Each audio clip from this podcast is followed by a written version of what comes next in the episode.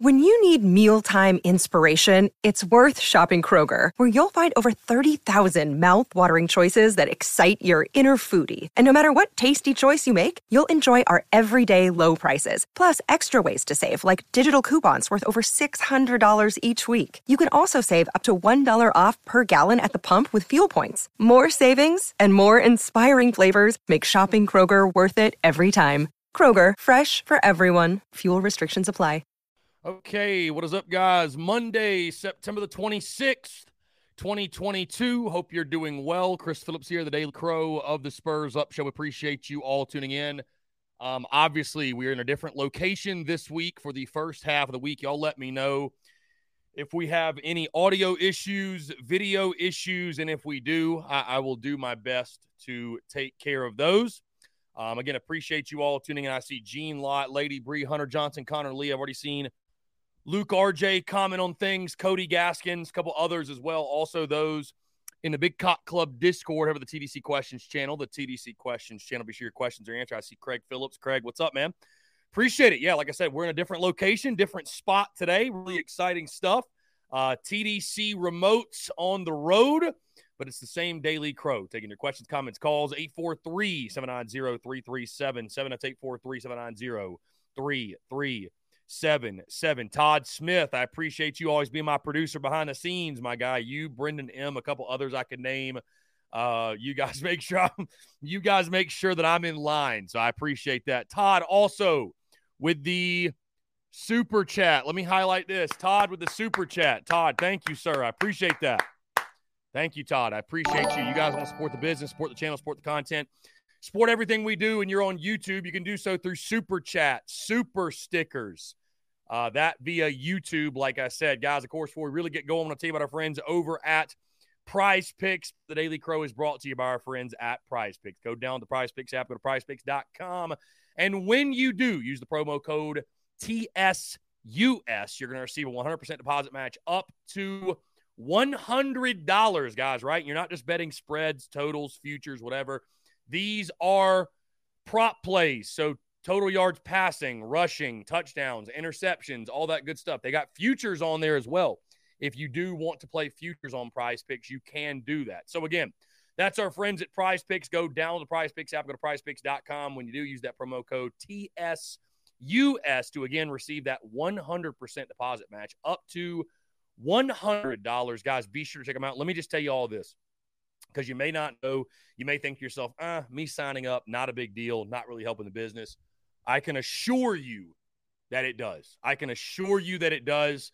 Uh, it does wonders. The prize picks folks, guys, have reached out to me and they have voiced just how positive the reception has been. How many of you, it's been like hundreds of you that have signed up with prize picks since we started partnering up with them last football season. And of course, now prize picks is an actual partner for us. They're not just like a promo code usage type partner, they're an actual business partner with us for the football season. And that wouldn't have happened without the love and support that you guys show.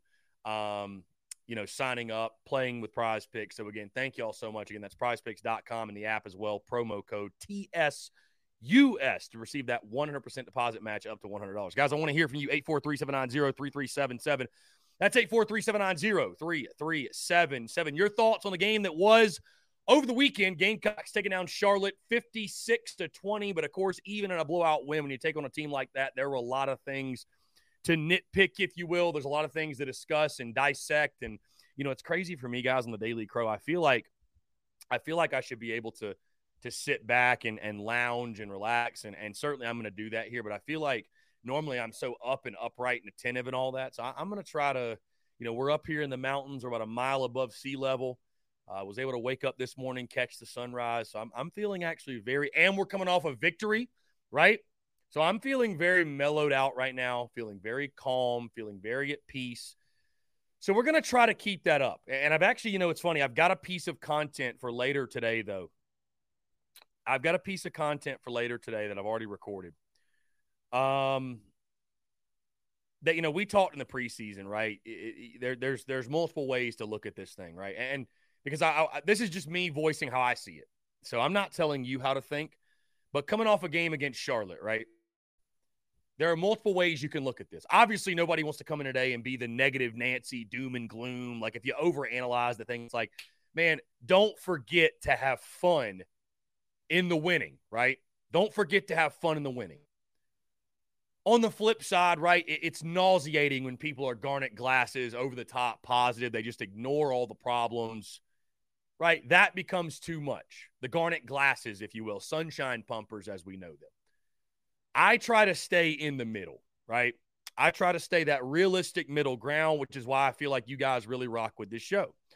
Um, you know, I, I try to see things for what they are, not for what I want them to be. So you can look at a game like we saw on Saturday, and we can applaud and and and, and give credit to the positives and the great things that happened, the individual efforts. You got to start with Marshawn Lloyd, right? Incredible incredible what Marshawn Lloyd did. You know, it's a, it's a great story. Him coming back from the injury and kind of finally breaking out, if you will, and being the guy we all knew he could be. And now you feel like, hey, if he just even gets a little bit of blocking, right? Um, if he even gets a little bit of blocking, he's a dude. He's a dude for us. Offensive line played fantastic, did what they should do against lesser competition, went out there and bullied their opponent. Defensively, after a very slow start, right? That first half was abysmal. There's just no way to put it, right? At one point, you're down 14 to 10 to Charlotte. We're thinking to ourselves, my God, what is going on? Second half, you respond the right way. The entire football team did, but especially defensively.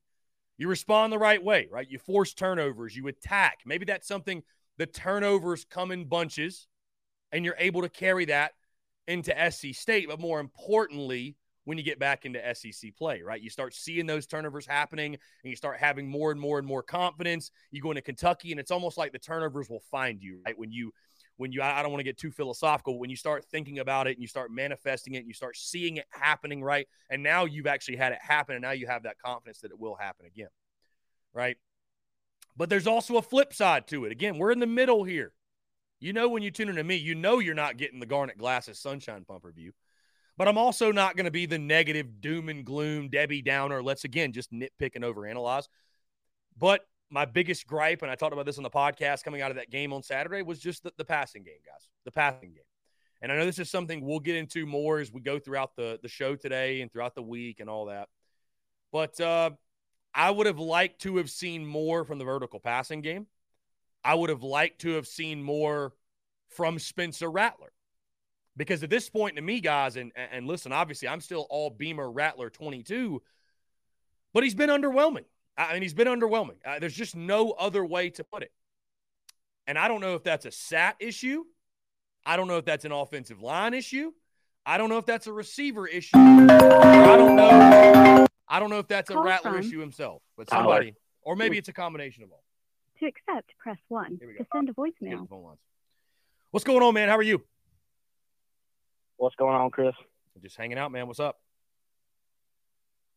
Uh, not a whole lot. Yeah, um, good game Saturday all around. I just, uh, I, I got to get something off my chest, man. I uh, joined a Facebook group, Gamecock fans, obviously, and I tell you, man, some of the some of the things you see on there, it, what do people expect out of this team? It, it really makes me makes me ask myself that.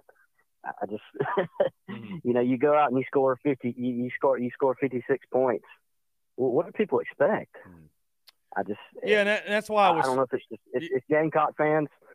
Yeah, well, that's why I was saying at the top, man. Like I, I, I try to stay in the middle, but I, I definitely do not believe in. If you want to criticize, fine. I mean, I do that. You know, if you want to be critical, fine, but also give the same energy, you know, to the positives from the game especially especially exactly. especially the positive individual efforts. You know, if you want to write off because yep. hey, do I think we're gonna carry that 300 yard per game rushing performance in the SEC play? No, that's my biggest concern. Right. But I'm not going to take anything away from Marshawn Lloyd. I mean, I'm happy as hell for Marshawn yeah. Lloyd just for him to have that success after the injury. I mean, that's a feel good story, man. So yeah, I mean, listen, I, I, I think there's you know, I, I and like I said, I'm not going to tell anybody how to think, but I think there's some people they they see the negative side of it first, um, and they just won't be satisfied it's until we're man. I mean, yeah, they won't be satisfied until we're back to winning 10, 11 games. But you know, the, the joy is in the winning. And I, I guess I look at it this way, man. It's like this team's probably headed to somewhere between six and six, eight and four, right? We, we can all agree that's that's right. probably where we're going to land. Probably six and six or seven and five, whatever. So, which means we're going to lose about half of our games and win about half of our games, give or take. And it's a guarantee. Yeah. I guarantee you, after we lose, we're going to be miserable, right? We're going to be upset. We're going to be irked. we're going to be unsettled. So, why not in the wins? I'm not saying don't be critical and don't, you know, analyze the football team and give an honest assessment, but enjoy the wins enjoy while you it. get them because we're not getting 12, 13, enjoy 14, 15 of them. You know what I mean? Like, just be sure to exactly. the fun is in the winning. I don't give a damn who it's against. Um, and, and, I'm kind of preaching yep. to myself too, because listen, after week one against Georgia State, I left that game very unsettled and very irked. But I, am trying to, after this Charlotte game, really just appreciate the fact, you know what, we went out there and we kicked somebody's ass. And South Carolina State should go the yep. exact same way. And, you know, when Kentucky week comes, we'll worry about Kentucky. And after that game plays out, good or bad, we'll react to it, you know, accordingly. But yeah, I mean, it, it, you, you can, yeah. I, am all about being critical and, and, and you know, I, seeing things for what they are. But the fun is in the winning. You can't yeah. lose sight of that. Right. But other than that, my, my biggest takeaway is, is, I mean, obviously you got SC State coming up. Like you said, it should go, you know, similar to, to how this week went. Mm-hmm. Um, you get into SEC play though, man, you have to get a, a quicker start because you're not going to be able to do that again. Touchdown. You just you're not coming back from that. So yeah, no, I got to get going, yeah. going quicker. Mm-hmm. Yeah, no, I agree. Yeah, been outscored twenty eight to six in the first quarter thus far, and you know, it even extends back to last year. So I, I don't know, and I think it's a mental issue. I, I really think it's a mental issue. I, I because again, like you look at Charlotte for example. I mean, we outscored them thirty six to six in the second half. So obviously, we were capable yeah. of doing that. Obviously, we were better than Charlotte. Why did we start slow? It wasn't a talent issue. It's not a physical issue. It's right. it's a mental issue. That, that's just the and I don't know if that you know if you want to blame that on coaching or you want to blame that on players, or you want to blame that on whatever you want to blame that on. But I, I think it's a mental issue. I think it's an approach issue. I think that's the way you look at it. I, yeah. I just because it doesn't make sense to say we're just like, what are you going to say? We're not warmed up yet, or we're not. I mean, I, it doesn't make sense right, otherwise, right. in my opinion. So, yeah, they got to get that fixed. They got to get that figured out, and especially man, when you're playing like an SC State this weekend, you know, there's just no excuse not to come out fast and establish from the jump. Yeah. We're the better team. Like, just you know, so yeah. But I mean, it was it was good to see the running game get going. I mean, it's, it's Charlotte, of course, but good to see the running game get going. I just I hope it hope it keeps up. I hope yeah. Marshawn Lloyd is is set. I hope Marshawn Lloyd is set to have a hell of a year. He yeah. is a he's a beast. It was it was awesome seeing him seeing him live, man. yeah, yeah. I, I, I, I uh, that that's really what you hope for, right? It's the confidence that comes with that. I, I feel like that Marshawn's been that dude since the jump. He just finally got some blocking to kind of go along with it. I appreciate the call, my man. We're going to jump into another call. Uh, let's go to call from Will from Dirty Myrtle. Will Dirty Myrtle. Here we go. To accept. Will, what's up, man? How are you? Good, bro. How are you? I'm doing well. Appreciate you asking. What's going on? Well, just calling to give my report of what I saw. Uh, happy we got that win. Nice to score 50 plus points against a Division One school. Doesn't happen a lot for yeah. us, so that's nice. Do, do you um, know, by the way, Will, on that point, not to cut you off, but do you know that I read a stat somewhere? Yeah. That was the first time we scored 50 plus points um, yeah. since 2019. I hope I don't butcher the stat, but that was only the second yeah, I, time we've scored 50 plus points in a game since 2013.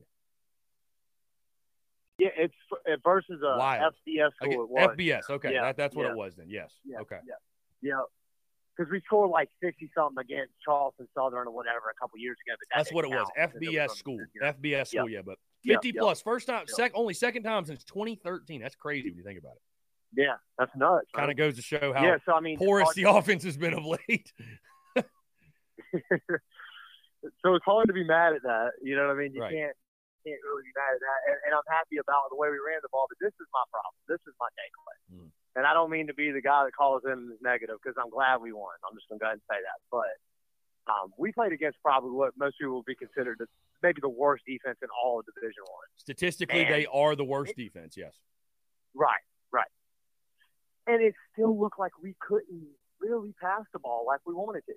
And I know that we ran the ball so well we didn't need to, but we didn't take any really big shots downfield, and it, it still looked like he was kind of struggling to get anything up the field. Everything was kind of a check down, hmm. and and and I, and it just I don't know. It's just it's kind of like, man, when is it gonna when's it gonna be the, the day that we're we're going to sling that thing around like we thought we were going to when we brought Spencer Rattler there? Because like you said, we didn't bring him here to hand the ball off, but that game plan damn sure looked like we were completely content with just running the ball 40 times and passing 10 or 15. Yeah. And I, I just don't. I guess like getting the running game is, is going to a good start is good, but against them it doesn't show me a lot because I think mm-hmm. Marshawn mm-hmm. Lloyd could play like that against anybody if the holes were there, but the holes aren't going to be there like yeah. that against Kentucky. You know what I'm saying? So you, you, I, you I sound you sound like you listened to the podcast this morning, my guy. I didn't. I didn't, my guy. But I. But well, great minds, great minds think alike. No, I mean, I made the point on uh on the pod, and, and I'll say it here too, because again, it's taking nothing away. But I but I agree with you. My my greatest concern is this. It's like of course, we were able to bully Charlotte up front, right? They're Charlotte. They're the worst defense in college football. What happens, right? What happens when you have to pick on somebody your own size? That's kind of the way I look at it. Anybody can pick on the smaller guy. I mean, and I'm not saying you were wrong for doing it on Saturday night, but that's why it concerns me. And I hope it's the point of emphasis this weekend against SC State. But that's why it concerns me to not see more from the passing game because I don't think anybody in their right mind thinks that, well, our identity should just be run the ball 50 times and, you know, because we'll run it for 295 and, you know, we all, we just need Spencer Rattler to be a game manager. No, you're going to need above average quarterback play, especially when you're on the road at Lexington, at Florida, at Clemson, God forbid. You're going to need above average quarterback play. You're not going to be able to just ground and pound, same three plays up the middle and – that's all she wrote. So again, anybody can pick on the smaller guy, but it's not about the point I made on the podcast, the point I'll make here. This season was never about beating Charlotte. This season was never about beating SC State. This season's about beating the Kentuckies, the Tennessees, the Floridas, the A and M's, yeah. et cetera, et cetera, et cetera. So, I guess what I most want to see from these games is are you building your football team and learning things that are going to help you win those games? Just picking on the smaller guy, I mean, it's fun to watch and it, it was fun right. while it's happening, but is it helping us really beat a Kentucky? Because guess what's, you know, I, I, think we all unfortunately probably see it coming that we're going to go to Lexington and we're going to struggle to run the football. And then what? And then what? We didn't take the opportunity against these small opponents where we can try different things.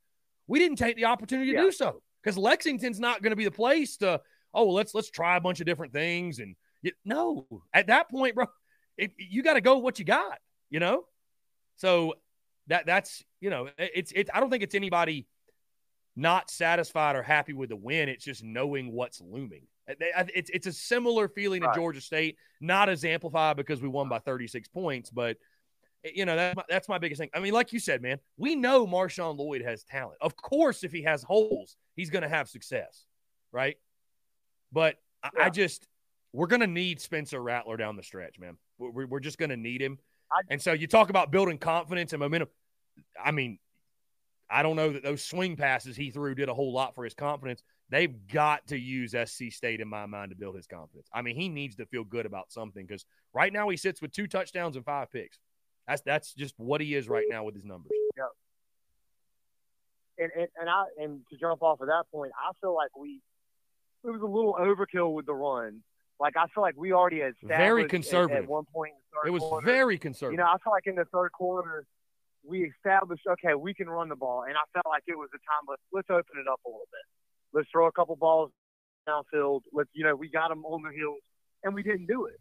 Right. And and and like you said, we need to get his confidence going. Let's get him a touchdown or 2 mm-hmm. You know what I mean? Let's get him in the end zone some because we're going to need him to make some of those plays later on. So this week really does need to be let's get Spencer Rattler involved in the passing game. I don't want to see another yeah. 400 yard rushing game and we got 150 yards passing. That you know what I mean? Like that's just kind of not going to help us going forward. Right. Right. No, I dude, I agree. Again, that's great minds think alike because that's exactly what I said on the podcast. And, and again, I'm, I'm happy for Marshawn Lloyd. And, you know, obviously the hope and the hope is from that game that the offensive line builds some confidence and they've seen some success. And, you know, at minimum, they can just play better when we get back into SEC play. I'm not expecting them to be elite, but they can just play better. But, uh, man, I just, I really think you need to get the pass going. And, and, and two, man, it's, you know, it's, it's, it's crazy. I, or it, it feels kind of crazy to be as critical as, as we're going to be, obviously, about the offense when you score 56 points. And the first team offense, you know, went seven for seven on on uh, you know their drives, and that's great. I mean, that's great, taking nothing away. But again, it's it's it's kind of wild, right? Like a couple weeks ago, Marcus Satterfield was asked about what do you want your identity to be, right? And he told us, he told us we didn't want to listen. We thought it was a smoke screen. I don't want to believe oh, it. you know, it's we're playing Georgia. He's trying to throw him off, bro. I think that's who he really wants to be. 12 or 13 personnel, run for 275, throw for 200, 220, whatever. I think that's what he wants to be. And, and again, I think we all and agree that that plan, that is not a great plan for success here. Or for most schools, for that, that matter, not named Alabama and Georgia. land him at a different school. Yeah, I, I, that I'd, plan yeah. him at a different school next year. yeah, I no, I'd agree 110 percent because unfortunately, like if we go, if we do this, I'll tell you this: if we do the same thing against SC State, to me, it shows that Satterfield is just set in his ways. He, he is just not willing to go off of that. He just he believes wholeheartedly his scheme above all else is is superior. Because here's the thing, my man. Again, Marshawn Lloyd, fantastic game. Ground game, fantastic game. Jaheim Bell had two catches. Antwane Wells had yeah. two or three catches. Like these guys yeah. that we need, that we're gonna need. Are we I would still look at the game on Saturday night and say, are we are we really getting the most out of the playmakers we have? Like I, I don't know how you can say yes. You know. So and, and I, I will say this before I get off closing. Uh, two things. One, the defense. The takeaway there, we did do a lot better in the second half. I'm just really worried. I know we're thin up front. I don't see us causing a lot of pressures. Mm-hmm as much as we should, especially against like a team like Charlotte. It took us a long time to finally get home on that guy. The first half we couldn't do anything. um, worried about that moving forward. Yeah. Um, and, and all you know what I mean. And, and also, uh, what what do you think as far as going into that SC State game? What do you think is a good landing point for Spencer Rattler? Do you think what's the what's the mark? Do you think we need to get him to 300 yards passing two touchdowns? I mean, you think that's possible? this point. Is it is it possible? Yes. Will we do it? I don't know. And what would I want him to? I mean, dude, I'd love to see him throw for 400. I mean, I, I, I don't think, you know, I think you play him for three full quarters and as many as he can rack up in three full quarters, you do it. You know what I mean? So, because I mean, I, I know a lot of people would say, well, get him out of there by halftime, avoid injury. I've had people hit me up about that, but I, I, I need him to build up as much confidence as he can. And I know it's SC State, yeah. it doesn't matter, but, you know, again, it, it comes back to, it comes back to just seeing success, having success, right? Um, he needs some confidence, man. Like the guy sitting there, two TDs, five picks. Where is he mentally right now? What, I mean, what, truly, where is he mentally? Yeah. I'm sitting there watching the ESPNU broadcast, and they're calling Spencer Rattler a game manager. And that to me, I, that I mean, I, I, wanted to vomit. I wanted to vomit. I couldn't believe what me I was too, hearing. bro. I swear I did. I, I mean, I, I, just never thought. And I think that's where, you know, we sit here again, exactly where I picked us to be.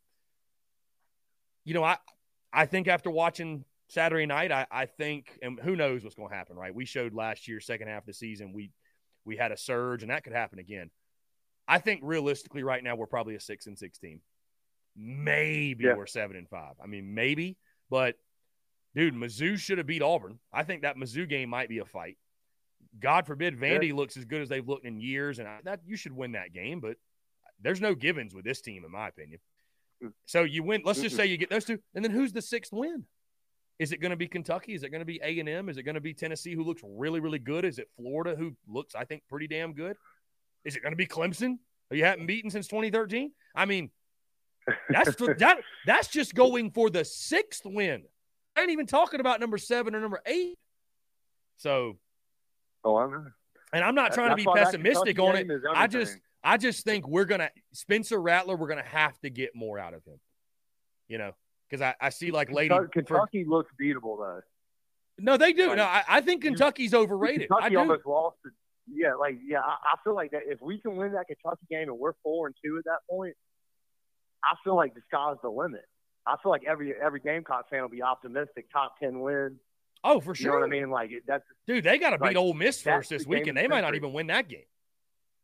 They might yeah, not they, even they, win that. And game. even if they don't, they'll still be top twenty-five. Oh yeah, you know, they'll still be yeah because they're seventh right now. So. But to the game manager yeah, point, yeah. you know, Bree Bree points out that uh, you know game manager should be a should be a compliment and everything, and Stetson Bennett's a game manager. Well, Stetson Bennett is on Georgia. You know, like so, yeah. if I felt like we could go run for two, like a game manager right now, if if we and yeah, for sure. But if I'm saying you know if we could go run for two ninety five a game, well then hell. But like here's here's my question, and uh, I, I know I'm keeping you on the line, but You're dude, good, I, I, look at the statistics and I'm like, Luke Doty could be where Spencer Rattler's at statistically, two TDs and five picks. If if if we just wanted a game Better. manager, why did we bring Spencer Rattler here in the first place? That's not. I don't feel like I didn't think that's what I was signing up for with him. I, I didn't think we brought him in here to be a game manager. I thought we brought him in here to be a difference maker. I got one more question, quick. End of the game there when they put Doty in. Did it? And I know it's the end of the game. Did it not seem like they opened the playbook up some? Why was why was he chunking balls down the field left and right? Either the whole game, yeah, did I didn't understand. That. Either that or Luke Doty figures, hey, I'm on the bench anyways, and I got nothing to lose. I'm just going to chunk it Fuck up. it. I'm just going to chuck it up. I mean, I, I, I don't know. I don't know. I don't know. I mean, again, again, I would say, I mean, the downfield passing game is it? Were there plays there and Rattler's just gun shy? I mean, I, I don't know. I mean, I, you know, because Luke Doty didn't seem to have any trouble going down the field. Ask the Rat King what he thought about Spencer on Saturday. I'm sure he'll know more than we do. So Yeah, but yeah. it- Yeah, we're waiting I- on the we're waiting on the like roach got tons of to yeah, we're waiting on the roach The Roach King, here, I mean, so- I'm sorry, I said The Roach King, I mean. Roach King is somewhere. I don't know where he's at, but he's somewhere, I guess. So, anyway, all right, brother. I'll hop up off of here, man. hey man, Later. appreciate you, brother. Thanks for the call. Great stuff as always from our guy. Um, let's see. My guy Travis Ward texted in, by the way. Travis Ward, if you don't know who he is, he's this guy right here. Made this helmet behind me. He says, Hey, man, really want to call in, but I'm unable. Just one talking point if you want to bring it up. Satterfield stated he didn't want to bring Rattler to Columbia to hand the ball off. Yeah, here we are. Call from Good point, Travis. Eric. Here, let's jump on. Eric, what's up, man? How are you? Man, I'm good, man. I uh, hope you enjoyed the day so far. Yeah, man. What's what's uh what's going on? How you feeling? You not at the gym today? No, no, no, no. Um, I got a few things I want to uh, express. Um, one, um, when I was looking at the game on Saturday, and then we were just talking Georgia just real quickly. Mm. That when Georgia was playing for Carolina, we only scored seven points. But Penn State went to Georgia and it scored 22 points. And I was thinking, like, damn, we should be better than Penn State. Why, why couldn't we have put points on the board? Um, and, you know, to show ourselves, like, irrelevant, so to speak. Um, that's the first thing. The second thing is, I actually do not mind uh, Carolina running the ball as much as they do. And the reason is, is because we're going to go up against teams that are have experience, big offensive lines, things. I mean, defensive lines, things of that nature. And in, order for us to win, we're going to have to slow down the game. We're going to have to keep their offense on the field. I mean, on the sidelines. Uh, Tennessee, um, let's say even uh, Texas A&M. You know, the, the other teams that we're going to have to play um, during the season because we know that the SEC is all about the line. It's, that's all it is. Um, and also, um, when I look at Spencer Rattler, um, I'm not, I don't know what to say about him. Yeah, I was excited to hear that he's coming to Carolina. But at the same time, um, after these last couple games, I don't know what to expect out of him. Um, hopefully, they turn things around. Um, but maybe is it possible just to say that the running game is going to help him in the long run, like when we really need him to to perform? Um, because if we don't have a running game, then I just don't think that things are going to just balance itself out. And hopefully, I'm not confusing you, but it's just kind of it's just kind of weird that he's not what I expected him to be. He's not Connor Shaw, of course. Um, but at the same time, I would just, in other words, I would just rather run the ball. If that gets us to 66, 7 and 5, 8 and 4, I'd rather run the ball and then maybe Spencer can find some of that mojo that he had um, when he first came out and all of this kind of stuff. That we'll be able to use him. We'll need, he'll be able to come through when we really need him. Um, that's all I have to say, brother. Have a good day. Thank you. Aaron, I appreciate the call, man. Thank you so much. Um, interesting takes for sure on the Rattler usage or lack thereof. Um, a lot of you, a lot of you were asking about Stephen Garcia, guys. I do not know where the Roach King is right now. Roach King, Roach King has not reached out to me. Roach King has not reached out to me. So we are waiting on I don't know I don't know where the Roach King is, honestly. I don't know. We're uh I've texted him. Y'all want to go tweet at Roach King? Y'all want to send him a DM? You can do that. Um, I texted him early, early, early this morning, and then texted him about eleven forty-five, and sent him the link. And we are just waiting on the Roach King. So I don't know if uh, maybe it was a long Sunday night for Roach King, or he's got the kids, or got something going on, or whatever. But uh, or maybe, maybe, yeah, maybe he's dealing with the storm. I don't know. Maybe he's dealing with the storm down in Tampa. I, I don't know. Uh, or I guess if there, I haven't looked at the weather, so um, if there is a storm, I guess I didn't know. I'm just seeing a comment. Let's see. Let's jump to the TDC questions channel, the Big Cock Club Discord, because we got some banter going on in there. Craig Phillips says, I know a lot of us had thoughts of Rattler may not be what we thought he was after the game. Could it just be him sitting out a year that messed him up with his gameplay? I mean, he did play last year. I know he didn't play the entire season, but he did play last year. Zach Attack says, I'm a little confused. We literally scored on every time possession in the first half. It was just our defense didn't hold up at first. Beamer also said they were trying to run the ball 40 times. They wanted to run the ball, legit, their game plan. I believe that they were trying to make it so that we didn't look one dimensional. Also, for clarification purposes, I'm just playing devil's advocate. And Zach, that's totally fine. Um, I guess, I, and I know, Zach, I, I saw Coach Beamer's post game. I, I know that that was the game plan and I understand it. Like I, I, get it, right? You go into a game like that, like you know you can have success running the football because, because you're Call bigger than them. Aaron. It's that simple. To Aaron, what's up, man? Yo, what's happening, man? How's everything going? Doing well, doing well. What's going on?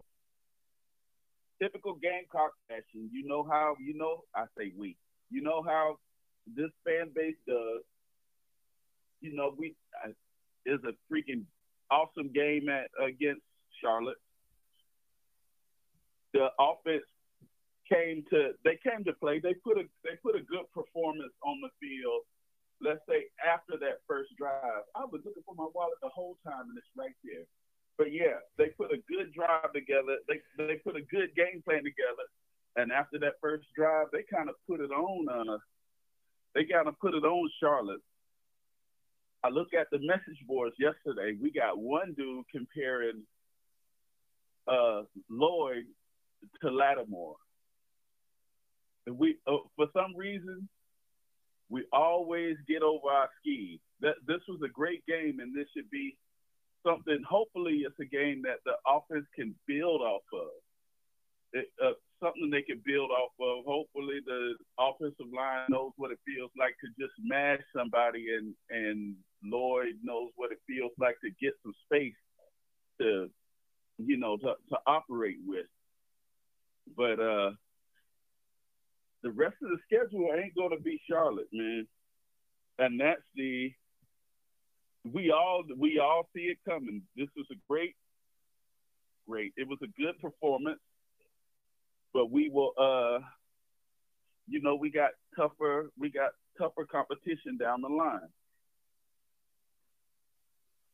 and that's what we're all it's kind of the day we're all we're all ruined that day until two weeks from now with wondering what's going to happen because these next two well the next game is going to be just a walk in the park well should be a walk in the park anyway Defense, after halftime, they they came. They put a better performance on the field, but it's no way.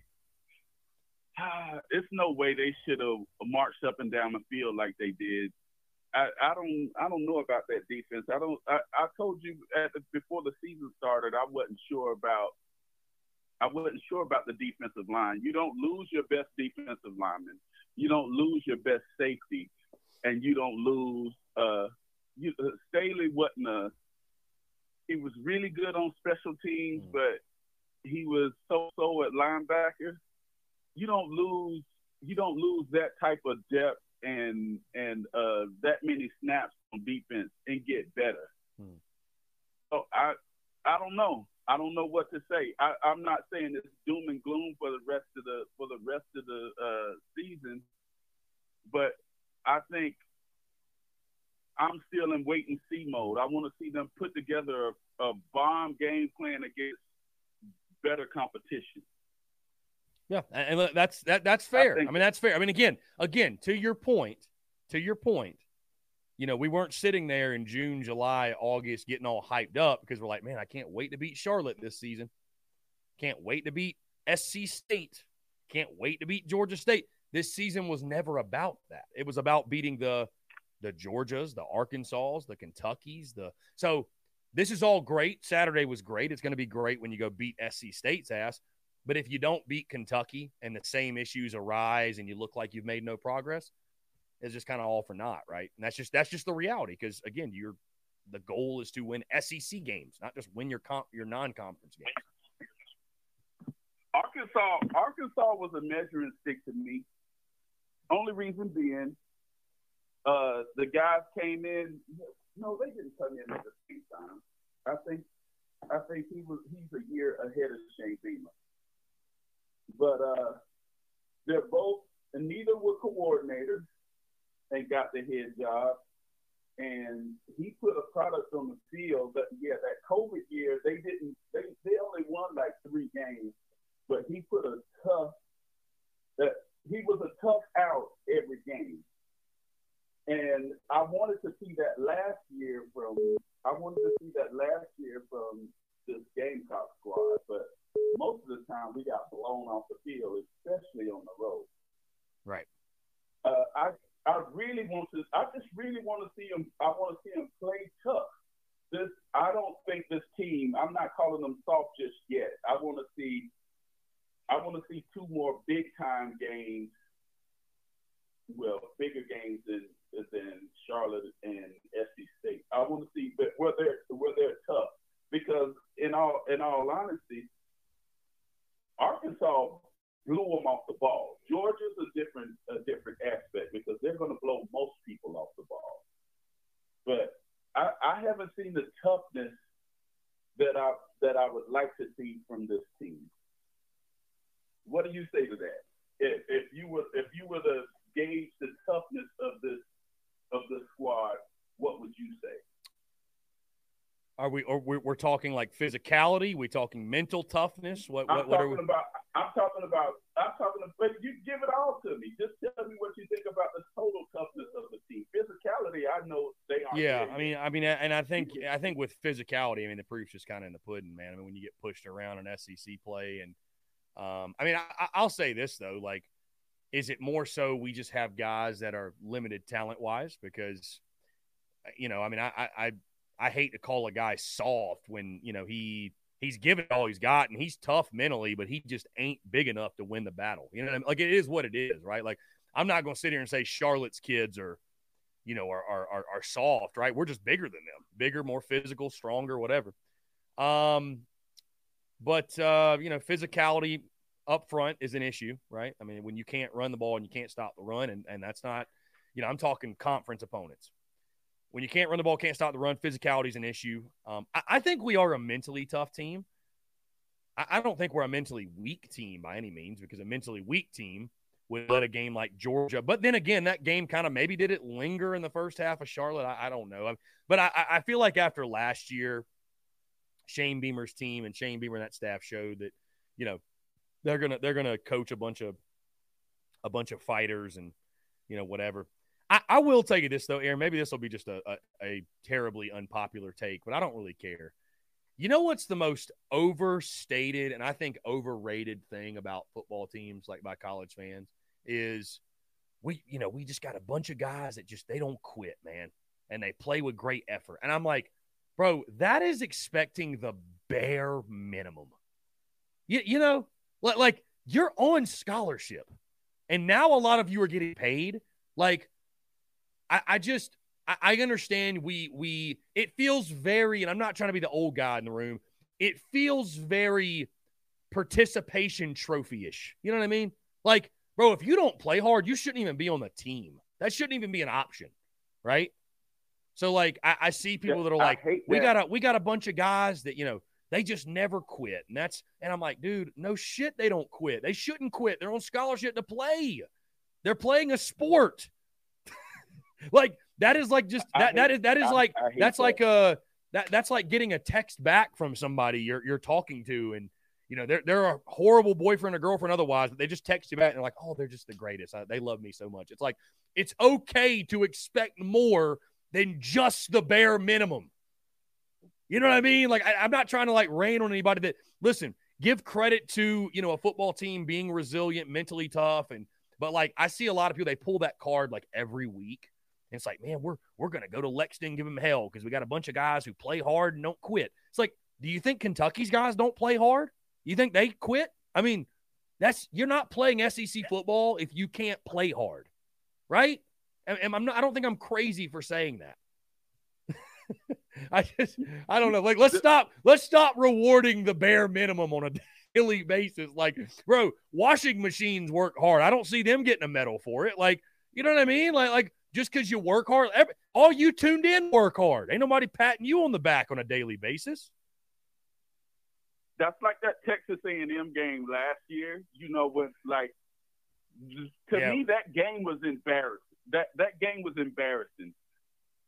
Don't come to the press conference telling me that you didn't give up. Of course you didn't. I mean, you were getting freaking demolished. That okay. Right. You didn't give up. You Jason Brown scored in garbage time. That's phenomenal.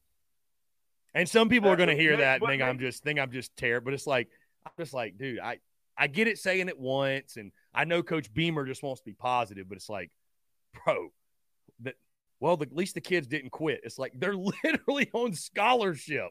Like if they quit, they should be cut. If you're in the NFL and you quit on your team, you're getting cut, you're getting fined at minimum, right? Hey, does that's a great question, by the way, Aaron. Maybe something for a different time, but now that NIL's a thing, could they start fining players? That'd be something, wouldn't it? That'd be something. You show up late that's to a meeting, I, that's a hundred dollars. I, I, never thought about. Wouldn't that be some shit? About that, I never thought about that aspect of it. But I mean, you got in a in NIL. What happens when you go to your day job every day and you don't give a full effort, you you know. You well, right, you don't even have a job. You don't. Even, yeah. So I mean, I, I'm just you know, I mean, this is just big bad Chris coming out, but it's okay to expect more than the bare minimum, man. That's all I'm saying. It, it's it's okay. Hey, yo, I'm I'm a I'm gonna be in Columbia. I'm gonna be in Columbia from the. I'm thinking. So I fly into Gainesville on the 10th. I'll be going to the Florida South Carolina game, and I'm I'm flying. I'm flying into Columbia that Sunday. Well, I think Charlotte because it's like two hundred dollars cheaper. Yeah, I'm gonna be there that whole week. You, so I'm gonna see what's going on out in that town, man. See if Columbia go do me right like we used to. Hit up the Oyster Bar and chill on out. I love it, man. I'm gonna holler at you, man. When, you when, have a good show. Yeah, Aaron. When you're in Columbia, let me know, man. Would love to uh, link up with you. Oh yeah, yeah, it's gonna be a good one. You can find you go find me at that Forest Drive Move Fitness because I, I got Move Fitness out here too. So I love that Forest Drive Move Fitness. Put them on high alert. Put them on high alert. All right, bro. I'm a holler. All right, man. Sounds good. We'll talk soon. And yes, I also noticed that I think Aaron literally called in back to back. I'm pretty sure that just happened. Guys, I, I don't know where the Roach King is. I have texted the Roach King. And there it is. There it is. Kickoff time. South Carolina, Kentucky. South Carolina, Kentucky. 7:30 p.m. kickoff. A night game awesome. in Lexington. Justin. Let's jump to the phone line. Justin, what's going on? How are you? Not much, Chris. How you doing, my friend? I'm doing well. Appreciate you asking. What's going on? Hey, Chris. Um, I, I was kind of happy with the stock up last night, but man, I'm still not happy with the slow starts, man. It, it's just I don't know what his offense trying to be, man. I mean, look, I try to have patience, you know. I try, you know, but this is not easy, man. Yeah, I mean, look, yeah, the, the slow starts have got to stop. And let, let, let's get it out there, too, Justin. Great win, 36 point win. Love the way we respond in the second half. Love seeing the first team offense go seven for seven scoring in regards to their drives. Slow starts, got to get fixed. Slow starts have got to get fixed. Um, bottom line, it's that's you know that that's that needs to be the two priorities this week, in my opinion, should be passing attack and and starting fast. Th- those two things. And, and again, I, I don't know. I, I, just, I don't know. Like I don't know if there's something in practice that you really can do to fix that, right? Like I, I don't I don't know that you I don't know that you really practice starting fast, but something's got to give. Something's got to happen, man. Uh, oh yeah. You, you can get away with it with with Charlotte and with SC State, but you know, you go to Kentucky and you know, we, we saw it at Arkansas, right? Like you, you fall down 21 to 3. Oh yeah. 14 to 3. Good teams are not going to let you come back. Good teams are, are they're mm-hmm. going to keep their foot on your throat and they're not going to let you come back. You know, you, you can't always bank on, well, we'll just oh, get them in the second half. By then it's too late. So, um, yeah, starting fast, got to improve. But, you know, I, I will tell you this. I will tell you this. This is a coach's greatest wish and my greatest wish also it's great to be able to oh, yeah. nitpick and learn things coming off of a victory, right? Versus coming off a defeat. Like when you can learn things coming off a win, that is the biggest oh, positive. So at least that's that is you oh, know, oh, maybe the biggest positive of this week is that hey, we have all these these criticisms and th- things we're nitpicking, but you know, it comes in a 36 point victory. Because I again, like I oh, said at the top of the show, like I said at the top of the show, I don't think it's the proper approach to be just negative, negative, negative, just criticizing to death. But I also don't think it's the proper approach to be Garnet Glass's spin zone, like, oh my God, you know, we, we beat Charlotte. We're we're 10 and twos back on. Like, I, I don't think that's you need to be somewhere in the middle. The middle is where the truth lies. So Oh yeah. Um yeah. So but either way, I you know, I think you make some great points. Yeah, hey Chris, if they're about Charlotte, one thing about Sean hey, we won the cause. We didn't win the battle. We didn't win the war, but we won the battle. And that ridiculous, Chris. Yeah, we, we won the battle. No, yeah, for sure, man. And emphatically won the battle. emphatically won it. Oh yeah, and Chris, um, we thought something was already uh, Wake Forest, man. Man, I feel bad for both teams. Heartbreak, killing you know that. Yeah, Mizzou was brutal. I mean, you hate to see anybody lose that way. That, that, was that was a brutal game. Um, oh, Wake Forest, I obviously just hated they hated they didn't beat Clemson. They didn't get the job done. Um, hell of a football game. I you know, just tough the way it happened, man. Yeah, it's tough the way it happened. Yeah, hey Chris. Yeah, that's true, Chris. Hey Chris, let me tell you, you want to hear something funny? What's up? Yeah, I want to hear something funny. Make me laugh. Hey Chris, you know, guess what? Are you surprised that Chris Aubrey celebrated like they won the damn Super Bowl? You know that who act like they won the Super Bowl? Aubrey Chris, they said, celebrated. Oh, because we be beat Wake Forest. Missouri. Yeah, well, y'all celebrated because y'all act like you won damn Super Bowl. You know. Yeah, I mean, hey, I you know I, I hear what you're saying. I mean, it's fun to win, man. It's fun to win. I mean, I'm gonna be celebrating like we won the damn Super Bowl. We beat Kentucky, so don't hate me for it. Yeah. I mean, I mean, it's fun to win, my guy. Winning is fun. Winning is fun. Winning is indeed fun. Oh yeah. Oh yeah. Hey, Chris Fargo, man. Um, I feel bad for Geoff Collins, man. He got fired yesterday, man. I mean, Georgia Tech. Yeah, Georgia yeah, Tech. Yeah, I, maybe, maybe, maybe they can go after uh, Deion Sanders or something like that. I don't know. Yeah, that was that was a short-lived oh, tenure yeah. for him. So I don't know. I don't know. Tech is Tech's a hard place to win. Tech's a hard place to win, but yeah, they made a change. So yeah, yeah, because it is. I mean, because there's no fun being foul. You know, and like like you said, why can't people fix our sleeves? But nope, let's get with them now. You know that. Yeah, yeah, yep. Sometimes you just got to do it. Yep. Wait, Chris, that's all I say, man. Justin, I appreciate the call, my friend. Always a pleasure. Take care, my brother. Yeah, man. Be good. All right. Appreciate Justin calling in, guys. We're going to jump into a quick break. In regards to Stephen Garcia, the Roach King, I got I got no clue where he's at.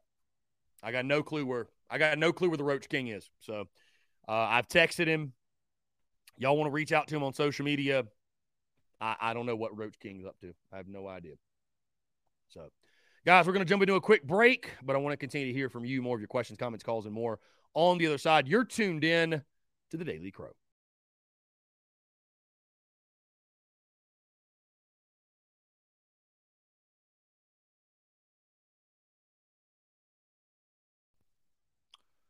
All right, guys, we're back. Taking your questions, comments, calls. 843 790 3377. That's 843 790 3377.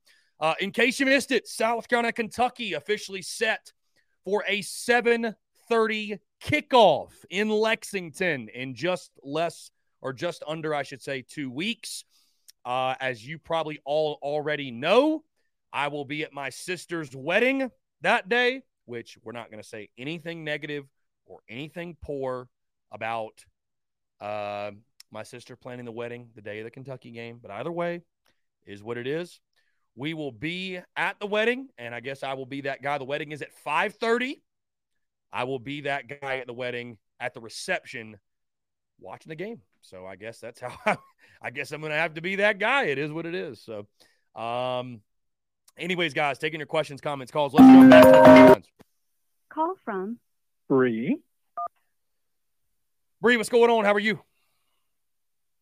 What's up, Chris? How are you? Oh, hey, of a negative note, it's very shame. It's very shameful that you're going to your sister's wedding on Kentucky date. Okay, that's not cool. I'm just kidding, buddy. Well, I, Um, I think my mom so- would disown me. So I think my mom would literally disown me.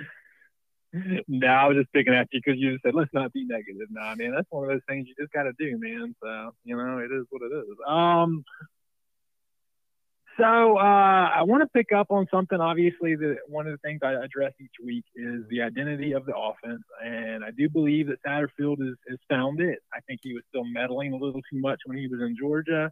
But it is exactly what I was calling for, where he's moving out of the ace formation and the shotgun formation, and he's changing the, you know, the, the personnel with those formations. But I really feel like he's identified which formations are working for his offense now.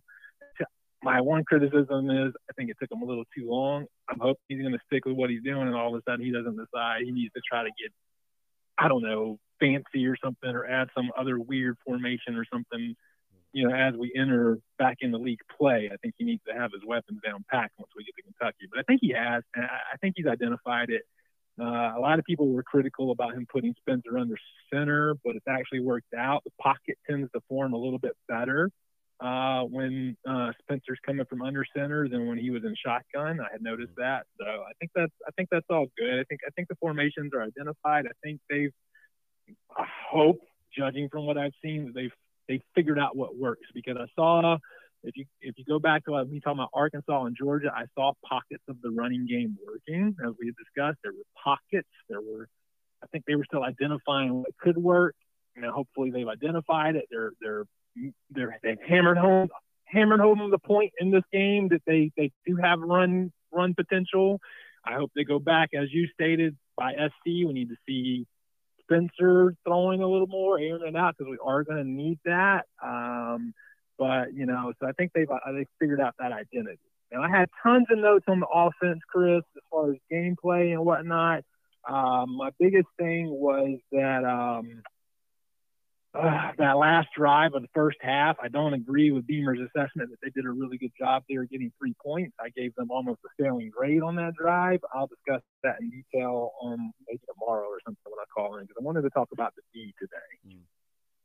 Um, the defense took a lot of heat, you know, about their first quarter play and first first half play. And when I went back, and then I did too. I think I tweeted to you uh, that night. I was like, I said, "Hey, I'm not happy about this first half score." But I, honestly, I wasn't watching the game really hard Saturday night. I think you know I was kind of out meeting, greeting, and doing stuff and meeting people and whatnot. So I didn't really, really watch the game super hard Saturday night. But when I, I woke up Sunday morning, I started really breaking it down as usual. Um, what I noticed, and backwards of what I'm hearing from a lot of people, what I really noticed was that Clayton White come out super aggressive. He was sending a lot of blitzers early and leaving our DBs on island a lot, like early in the game. And they picked on Fortune a couple of times in those matchups. He was our, he's our you know youngest DB, I guess, on, on, out there starting. So they picked on him a couple of times, which would be expected. Um, but in those two scoring drives in the first half, there was a huge no intentional grounding call. And you got to think when a defensive coordinator dials up a blitz package, and needs it to get home. And they did get home. The quarterback throws the ball away, though, and it's an intentional grounding call should have been called. So it should have been a third and long instead of like it was a third and 10. Now, sure, we still stopped them on third and 10, of course. But that's still huge. and Beamer addressed it in the press conference where he said, you know, at halftime, they had said, hey, we can't change the call.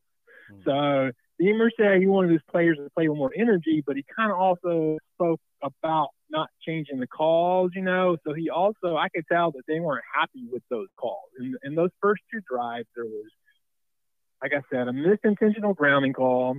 There was pass interferences called that were questionable, and they weren't showing us a replay on the broadcast of those, which was very weird. Usually you see replays, you know what I mean? Like they weren't showing us any replay at home, but you can see, you know, the crowd, you hear the crowd, you can see the coach's reaction when they're watching the replays at the event, because obviously they're looking at a replay, and you can see Beamer doing his hands like, "What is that? What is that?" And he's arguing with the officials, you know.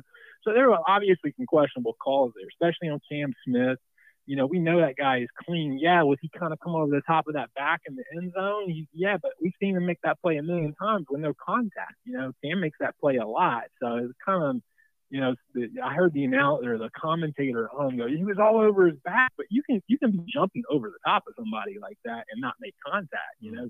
Right. And they never showed a replay on that. They never showed us a replay at home. I never had any other angle other than one angle where you could say, well, yeah, he was over top of them, but was he making any contact? I couldn't tell. Yeah, so they were questionable. And then in the third drive, Clayton White kind of started changing up the scheme a little bit to me, where he wasn't quite proud. Like he was leaving his guys like he was he was like he was straight blitzing like you know six guys and leaving everybody in straight man. And the quarterback made some amazing throws, dude. These guys were making diving catches both of the touchdowns were literally diving catches where our DBs were right there, right on top of them, man. They weren't uncontested, but they, they just, the quarterback put it where nobody could get it but his guy, making an amazing catch after questionable calls kept allowing the drive to go on. I just, I think the criticism of those first two drives is just slightly unwarranted. Just slightly unwarranted. As a Bree, as that, a as a as a whole, as a whole, are you worried about the defense moving forward? And I'm not really talking about against SC hmm. State. I'm talking more about when you get back into SEC play. Does the defense concern you? I'm going to tell you this. Obviously, where the concerns are are in our, you know, we had injuries and we're down a couple of guys. Hmm. Some of those guys are going to be back. I think Rush will be back. You know, once we get back to SEC play, we do need him. I don't think Dial is as good of a cornerback as Rush is. I don't think Fortune is as good of a cornerback as Rush is, but I think they're they're playing well. Um, the D line, okay, so these are my notes on here. The D line continues to get penetration, okay? The D line continues to get penetration into the backfield, but they're missing the sack. They're missing. They're not containing the quarterback in three straight games. Really, even going back to Georgia State, four straight games, we are getting in their backfield and the you know the the D linemen that are breaking through or whoever breaks through not getting quarterback. They're letting them do a little spin move out or whatever, spin the play and you know find find somebody downfield. That that's a question mark. You know, uh, Beamer said he saw the same thing where we should have gotten sacks in the first half and we weren't, and then we fixed it, and, and then we were getting them in the second half. But you know that that's that was for me that wasn't a question whether they were playing hard enough. They just something in the technique, something was off. Something's been off where these guys are either they're taking the wrong angles at the quarterback, they're making the penetration. That's a concern. If they don't start making those big plays, and I said that to you last week, if Zacch Pickens and Jordan Burch are five star rated and they are getting penetration, but they're not making the solo tackles that they should be, that's a that's a question mark, man. That's a huge question mark. Yeah, um, yeah I'd, I'd, agree so with you yeah, 110%. Yeah. Yeah, no, I, am I'm the same. Um, I, I'm, I am, I am concerned. I am concerned. I, I had this concern in the preseason, but I, I am concerned with this defense that if this defense does not get turnovers at the rate, like again, that you saw Saturday night, I, I think this is a defense that we will look back at, and I think this is probably going to happen inevitably. That we're going to look back at the end of the season and say the defense took a step back this year. I, I, I just, I'd love to be wrong, but I don't see at this point kind of the same guys up front. You still can't stop the run against quality competition. Uh, I I think the secondary. I you know what I'm just going to say it. I think the secondary was a little bit over advertised. I think the, the secondary wasn't as good as advertised. I know they were a top ten nationally pass defense, but again, I think that was last year because you could not stop the run. You've also again lost some guys due to injury. I, am not saying listen, there's guys you've lost to injury, but uh, linebacker is still kind of an eyesore. So I, I, I, think that Clayton White, I got no issues with him as the D coordinator, but I, I, think the defense, this is a defense that has to get turnovers to be effective. Has to. If they don't get them, there are there are weaknesses, there are holes, there are vulnerabilities. I think that get exposed. Well, on that note, DQ Smith looks like he's going to be phenomenal, and he had two interceptions that basically did he didn't get. You know what I mean? He almost had three interceptions in the game. Yeah. So that kid, that is a good note on our defense. DQ Smith, obviously, uh, Emmanwori. These are our freshman guys coming in. Fortune, like I said, I don't know. I'm not. I'm not sold on him yet, of course, or, or not sold on him. You know, but he is a young kid as well. Our, our DBs that are coming in that are young are, oh, you know, so that's a good sign. That's that's a good sign that we have young players coming in and doing well already when they're inexperienced. So that that's a good sign. I don't know of this year. I don't know, but of things going forward. You know. Mm-hmm. Yeah, no, I agree. I agree. I, I, love seeing those young guys ball out. I mean, even, Emmanwori looks like a like one of those Spurrier era guys. so. Yeah, I mean it's it's uh, there, there's talent coming in, man, for sure, especially up front. I just uh, you know I think this year's group specifically, it just I I, I don't know I, I we have to continue to get the turnovers. That's it. And like I said, I wasn't going to call in, take up too much time. I see that Mondays is like the day people like to, lots of people like to call in. Oh, yeah. So, but I will say on a positive, positive, because I got lots of negative notes on the offense and this stuff I'll go over with you like another day this week. Um, I did notice, you know, I've always been, I've been watching Spencer's pocket movement for weeks now. You know, everybody started calling for it this last week or so, talking about it more. I know Garcia, you know, Roach King had said something about it too very early, but a lot of people weren't talking about it. Now it's being talked about. I actually watched it. He, he did well. So those drills that Coach Beamer said they were making him drill, drill, drill, stepping up in the pocket. That showed in this game. So that actually did show itself in this game. I went back, I broke them down a lot. And other than one play where he got sacked, and that was at the end of the half, that was in that drive that I'll go into details about how I, I had a failing, you know, score for them on that drive. I, it wasn't as it was a little bit on Spencer, it was a little bit on the coaches, a little bit on everybody in that particular moment. But uh, I'll talk about that like tomorrow, Wednesday, something like that. I'll call back in, you know that. But um, yeah, other than that, man, I mean, like I said, as far as Spencer thing goes, he moved very well in the pocket. I would have liked to have, like you said, I wanted to see more Spencer big passes, something for us to know that maybe he's his accuracy is coming back, that his um, you know, uh, big play potential is still there, whatnot that we're all hoping for, you know, but I'm not displeased. He made, you know, the underpasses that I also thought he needs to be made. Right. So, but uh, he moved well in the pocket now. He, he, he's working on that. So hopefully he's going to keep working on that, and we'll see how that goes. Uh, you know, it's, it's going to be a lot different. You know, once we get to Kentucky, and I'm gonna I'm gonna end this with letting you know. Um, I am starting to look forward into the schedule, uh, uh, Kentuckians, and to a positive note for all the Gamecocks fans. As I've already uh, started breaking down a couple of games for Kentucky, they might not be as far ahead of us as we want to have in our brains, guys. They mm-hmm. do look to have, so far through two games, they do look to have some holes in their defense. That might be why Satterfield was concentrating on getting our running game right because Kentucky's just look like they're struggling. They struggled a little bit even uh, when we were struggling against Georgia State that day, they they were struggling a little bit a little bit against uh, Miami of Ohio as well. Mm-hmm. So on their opener. Yeah. So and they were they were struggling uh, stopping some runs and stuff. So we we might you know we might not be that bad going into Kentucky, guys. Everybody should keep the optimism going. You know it's not it's not doom or gloom yet. We're gonna know a lot in Kentucky, but I, I do see positives looking at Kentucky's play already and and and Florida too. I mean, I, I saw you know the Florida game while I'm watching Kentucky, of course. And I'm like, well, it might not be so bad, guys. We, we might we might pick up some of these wins that people weren't expecting. So, Bree, I love it. I appreciate the call. Always great insight. All right, buddy. I'll talk to you later. Yeah, we'll do it again soon. Appreciate you. Great stuff from Bree as always, guys. 843 790 3377. That's 843- 790-3377. Guys, again, I have no clue where the Roach King is. We might just have no Roach King. I guess that's the beauty, though. Not I guess. That is. That's the beauty of the Daily Crow. You know, I brought on the guests, and it's, you know, I'm sure there's something going on with Stephen. And, you know, obviously, hopefully he's okay. Um, that's the number one thing. But uh the beauty of the Daily Crow, guys, is, you know, for the longest time, what did we do the Daily Crow for basically two years without any guests ever, hardly at least. And uh so, you know, we we can do this show obviously without guests and just us talking and conversating and talking Gamecocks and taking your questions and your comments and everything else. If you guys want to keep calling in, man, I'd love for you all to flood the phone lines.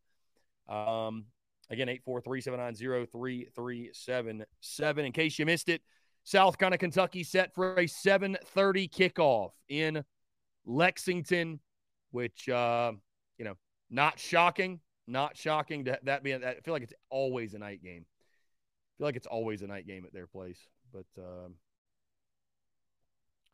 yeah, so Jesse Jacob says, I wouldn't say the D line hasn't developed. I think the talent just is what it is. Like Gilbert Edmonds developed greatly with a few others, just don't have great five star talent there.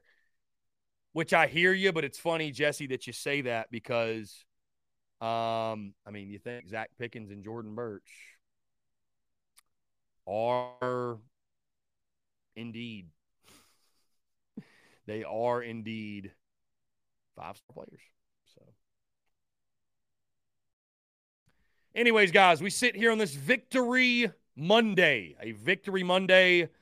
Um, Brendan Hyder, Hyder says, so far we've won our night games this year. Well, Brendan, our two night games were against Georgia State and Charlotte. Thank God we've won our night games, right?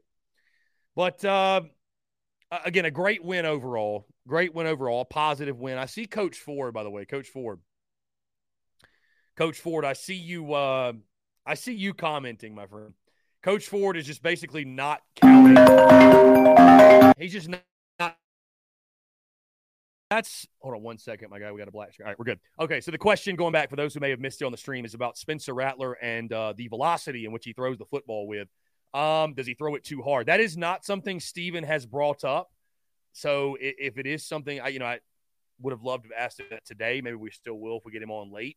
But um, that, that's not something we discussed. It's more so been about obviously him him being jittery in the pocket, if you will, and, and those issues. But uh, I, I, do see your point. I, I, will say a guy like Anthony Richardson at Florida, I see that as a lot more of a concern for a guy like him. Like when I watch him, he's literally throwing every pass like 100 miles an hour. Um, you obviously want to throw a catchable right. ball, right? You obviously want to spin a catchable ball. You don't want to throw sure. it too hard for your receivers. And – I, will be honest, that hasn't been something that's necessarily really stood out to me, but I would be curious to get.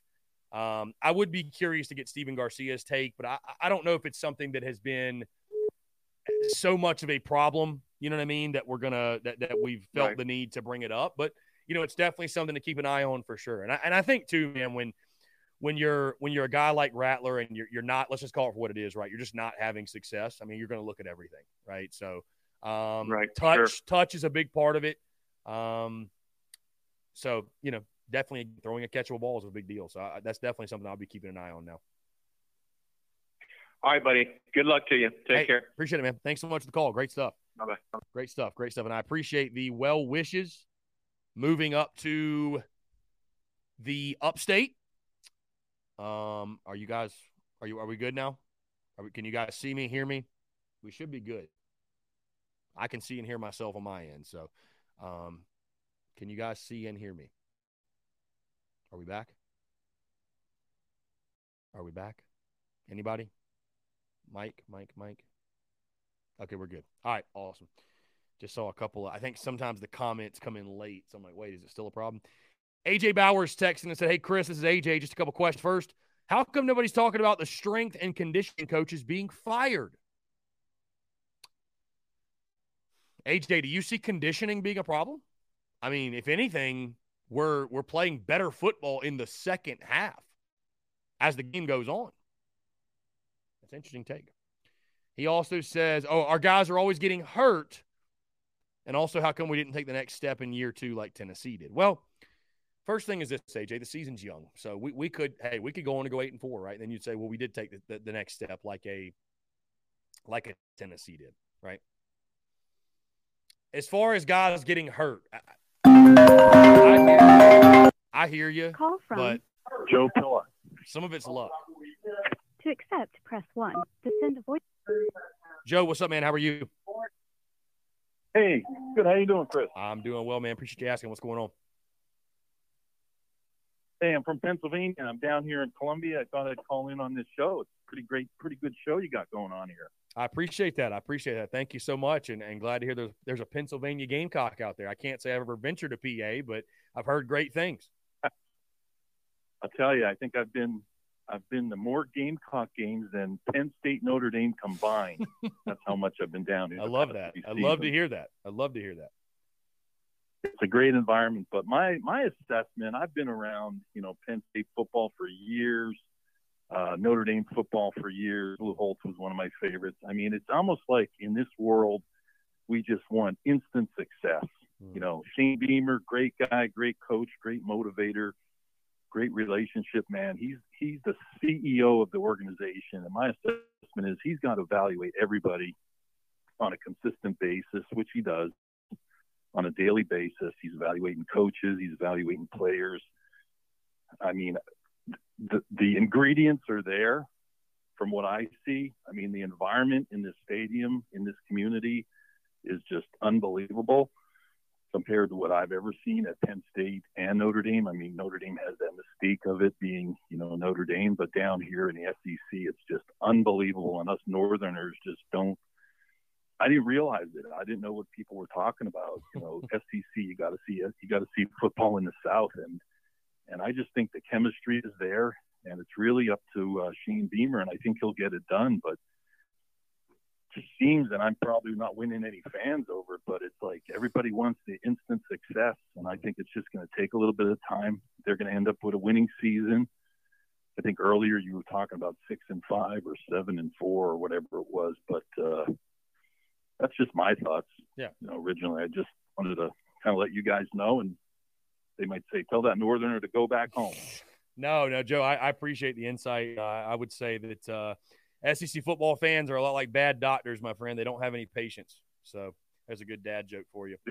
But uh, yeah. no, it's just it's just high pressure in the SEC, and I, I think that uh, everybody wants the same thing. They've all got their own opinions on how long it should take or exactly what it should look like. But uh, you know, I, I, do agree with you. Obviously, it's year two. I believe in Shane Beamer. You're seeing it in recruiting. Um, guys got an infectious personality, and um, you know, I'm I'm obviously behind Shane Beamer 110. percent uh, really quick before I let you go, Joe, you wouldn't be uh, Joe Pilla of the Pilla family that had the signed Beamer Ball T-shirt in the in the stands, would you? Oh yeah. Okay, yeah, that's my crew. That's, that's what I figured. That's, that's what I figured. Lead. Shout out to you. I know Emily's the one that DM me the video. Um, shout out to I'm assuming that's your your wife, the entire family. And I appreciate y'all, man. That's incredible. That's awesome to see the way y'all rock with yeah, the, Beamer Ball. I think stuff. my wife. I think my wife. Yeah, I think my wife Louise knows more about uh, Gamecock football than uh, than anyone I know because she just analyzes the daylights out of it. She reads a lot of the media posts Yeah. and, and some of the articles, and she knows the players and coaches, and she really analyzes it pretty well. We'll, She- we'll have to get her to call she in. likes it down here. We'll have to get her to call in. Yeah, she's on that Monday through Friday work schedule. She's she's here with me. We're waiting for our flight, and um, you know she's thinking about maybe retirement down here in this area. It might you know kind of settling in down here. Have to see what happens. That's incredible. Well, again, I, I I really do appreciate y'all rocking with the uh, the brand and the business, and of course the Gamecocks, and appreciate uh, you know the entire family showing love. Man, it's incredible for sure. So um, we we we appreciate y'all's love and support, and um, definitely look forward to y'all coming back to many many more games. And I think it's a great sentiment you share, my man, is that it does take time and nobody wants to have patience, but I do think we got the right guy in charge for it. Yeah, yeah. The, you said it earlier. The the chemistry is there. He's got all the tools. It's just going to take a little bit of time, and and maybe not. What did Lou Holtz used to always say? It takes uh, it takes three years, I mm-hmm. think, till you get to a bowl game. And uh, look, he got to a bowl game first year, top ten, win a bowl game, be successful, and and it's it's all there. It's uh, you know, next two weeks are going to be uh, critical, especially mm-hmm. next week uh, against uh, what is it, South Carolina State mm-hmm. this weekend, and uh, get the get the get this weekend, get the passing game, get the offense gelling, and do what you got to do. You you you uh, you make it there, and if everybody plays together, um, the following week could be a huge success story. Yeah, and uh, and then some afterwards. Yeah, absolutely. No, I agree. Joe, great insight, man. Again, great perspective. I appreciate it. Okay. Again, shout out to the Pilla family, and really, really do appreciate you guys. All right, you take care, Chris. Yeah, Keep Joe. up the good work. Thank you. I appreciate that. Goodbye. Thank you. Take care. Great stuff. Great stuff. Yeah. So uh, Emily Pilla, shout out to Emily that sent me the the the video of her mom repping the, the the Beamer Ball shirt, got it signed by basically the entire team. So just just really cool stuff, man. I talked about on the podcast and um, you know the the way and I've told you guys many times before. We actually hit a major milestone in regards to merchandise in the last couple of days, and uh, the the merchandise has been the biggest game changer in regards to the the the business as a whole. That has been the biggest game changer for the business. It's just, it's just so it's so cool to Call see the, the way people rock. Robbie stuff, Davis man. is actually Hall of Famer. I appreciate y'all. To accept, press one. Robbie Davis, what's up, man? How are you? What's up, buddy? Looking pretty swag in that in that uh sweatshirt, my guy. I appreciate it, man. Yeah, it's hoodie season, at least where I'm at. So uh trying to maybe advertise for the, for the hoodies and the uh you know the, the the, the hoodie merch fire. This is the tie dye champion Beamer Ball hoodie, which is fuego. I absolutely love it. Very very high quality and. uh yeah, definitely, man. It's who, who doesn't love a great hoodie, great long sleeve, great pullover. We got the full collection on the store, tsus.store. And, you know, again, Robbie, I appreciate you uh, allowing me to do a little 20 second self promoted ad read here on the uh, on TDC today. hey, like I've said, and like you already know, you got my support, rather or not if I have merch. You've got my support 110%. And I appreciate that, Robbie. But uh, I, I, I just wanted to say that I'm going to go ahead and call it that if this game gets played this weekend, because the weather looks. Yeah, I have heard there's some weather issues potentially. Yeah, I have heard that. Yeah, uh, the hurricane is, from what I understand, it looks like it, at least for now, it looks like it's going to hit us hard on Friday and be gone by Saturday, like be basically gone by Saturday. But um, and that's kind of put a damper on my original plans because right before a few minutes before I called in to you, uh, my aunt, who I'm supposed to be going to the game with, told me she didn't want to have to sit in the rain. I was like, "It's just rain and it's just water. It ain't gonna kill you. You might get wet and cold, but it ain't gonna kill you." But she was like, "I'm not sitting in the rain." I was like, "Okay, well, we'll figure something out." But uh, I mostly feel bad for my my cousin because he's been looking forward to this weekend for like all year. But um, anywho, I uh, also wanted to say that I think we played good against Charlotte. We didn't play great because if we were to, if we would have played great, we would also have been able to move the ball while passing. Okay, and I don't know what the deal is, right? And I, I, I why can't we do both? Like one game where like like last week, this past Saturday, we ran the ball very well, and then against against Arkansas, we tried to pass the ball a hundred and some odd times. Satterfield, make up your mind, dude, or mix it up or something. You got to do something. Yeah, I mean, and, and listen, here's the thing: when it comes to offensive identity, quote unquote, and philosophy, and you know, I understand it. I understand why they played Arkansas the way they did. Arkansas was depleted in the secondary. And I mean, you look now, they got one of the worst pass defenses in college football. And so, yeah, I, I would say it's a very yeah. wise decision to attack them that way, right?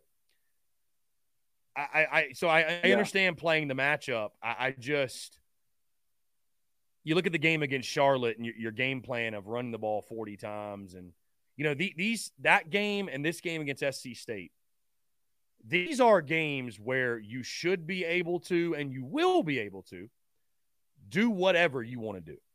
Right. And so, yeah. being able to run the football is kind of a given, right? It's a given. Mm-hmm. So maybe this coaching staff yeah. really did look at these these two games and say, all right, against Charlotte, we're going to run the football. Against SC State, we're going to throw right. it. We're going to throw it all over the yard. We'll build our confidence in the passing mm-hmm. game in the SC State game. Maybe that was the case, but that's what I need to see because, again, I just go back to this. Anybody can pick on somebody who's smaller than them. Mm-hmm. What, what happens when you got to pick on somebody your own size? What happens when you got to go play Kentucky? What happens? You got to go play A&M. I would venture to say right you're not going to be able to run the football in that way. I think anybody who looks at Charlotte and says, well, that should be our identity. I, I just think that you are, it, it's just not realistic. It's just, and, and, mm-hmm. and I'm not saying that because I'm a doubter, I'm a hater, like whatever. We have enough evidence that shows us that's not the case. You know, to this point this season before Charlotte, and then you look at last year with the same lineman, right? The number yeah. one thing we learned from Saturday night is this Marshawn Lloyd, when he gets blocking, is a dude. He's a dude. We felt like that was oh, probably yeah. going to be the case. Gets blocking, when he gets blocking, dude. he's a dude. Right?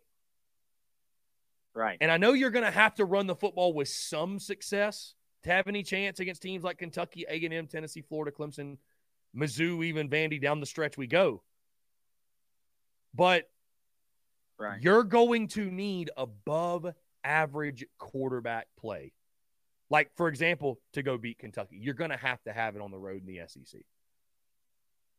I, yeah. I just, I just think you're doing yourself a disservice if you're not using these two games against Charlotte and SC State mm-hmm. to work on that facet of your game.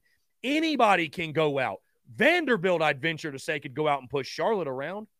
What do you prove in that? What, what, do you what do you prove when you go push the Charlotte 49ers around? Again, anybody can pick on somebody that's smaller than them. Can you pick on somebody mm-hmm. the same size as you? Any ninth grader can beat up a fifth grader. What happens when a ninth grader's got to square it with a ninth grader? So that that's that's that that's where my that's why I leave the Charlotte game yeah. yearning for more. You know, yearning for more creativity. These are the times to try different yeah. things. These are the times to stretch the field and, and and get your playmakers going. And you know, we talk about hey, great for the O line. They've got confidence now. What about Spencer Rattler? What about Jaheim Bell? What about Josh Vann, Antwane Wells? These guys that still yeah. are barely touching the football. I mean, where is Spencer Rattler's mind right now? So, hey, we could be having a totally different conversation this time next week if we go out and throw for, you know, 400 against SC State. Maybe we will. But that to me has got to be the area of focus because to think that, well, we, you know, we just found ourselves against Charlotte. We're that's obviously our identity is just to line up and run for 295 yards. It's just not realistic, man. It's not who this team is. Just because you can bully the worst no, defense in college not. football around doesn't mean you're going to go bully around Kentucky. We have more than enough evidence to show us that won't be the case. Exactly. I mean, you didn't like and like you said earlier, a couple weeks ago, like we didn't really learn nothing against Georgia. We how much? Yeah, that's a great point. How much did you really learn against Charlotte? I mean, can, can you can you really can you really sit there? And Hunter Johnson, I did not have money on the under. I took Gamecocks to cover the spread, and they did. Just want to put that out there. But what was the spread? I can't remember. Carolina was, was a 22, 22 and a half, 23, wherever you got it. point favorite. We covered with ease. Um, heck, I picked the final score 48, okay. 48 to 21, and I was, I mean, I was in the ballpark. If not for Luke Cody throwing a late touchdown, I was pretty much on it. But uh, anyways, anyways, it's like, what did you, you, you? I just don't know that you can really. You can't take anything away from Charlotte as as as full right. truth. Because Charlotte's we'll just it's a it's a kick in, bro. Charlotte's a kick in. Charlotte's a kick in. Yeah.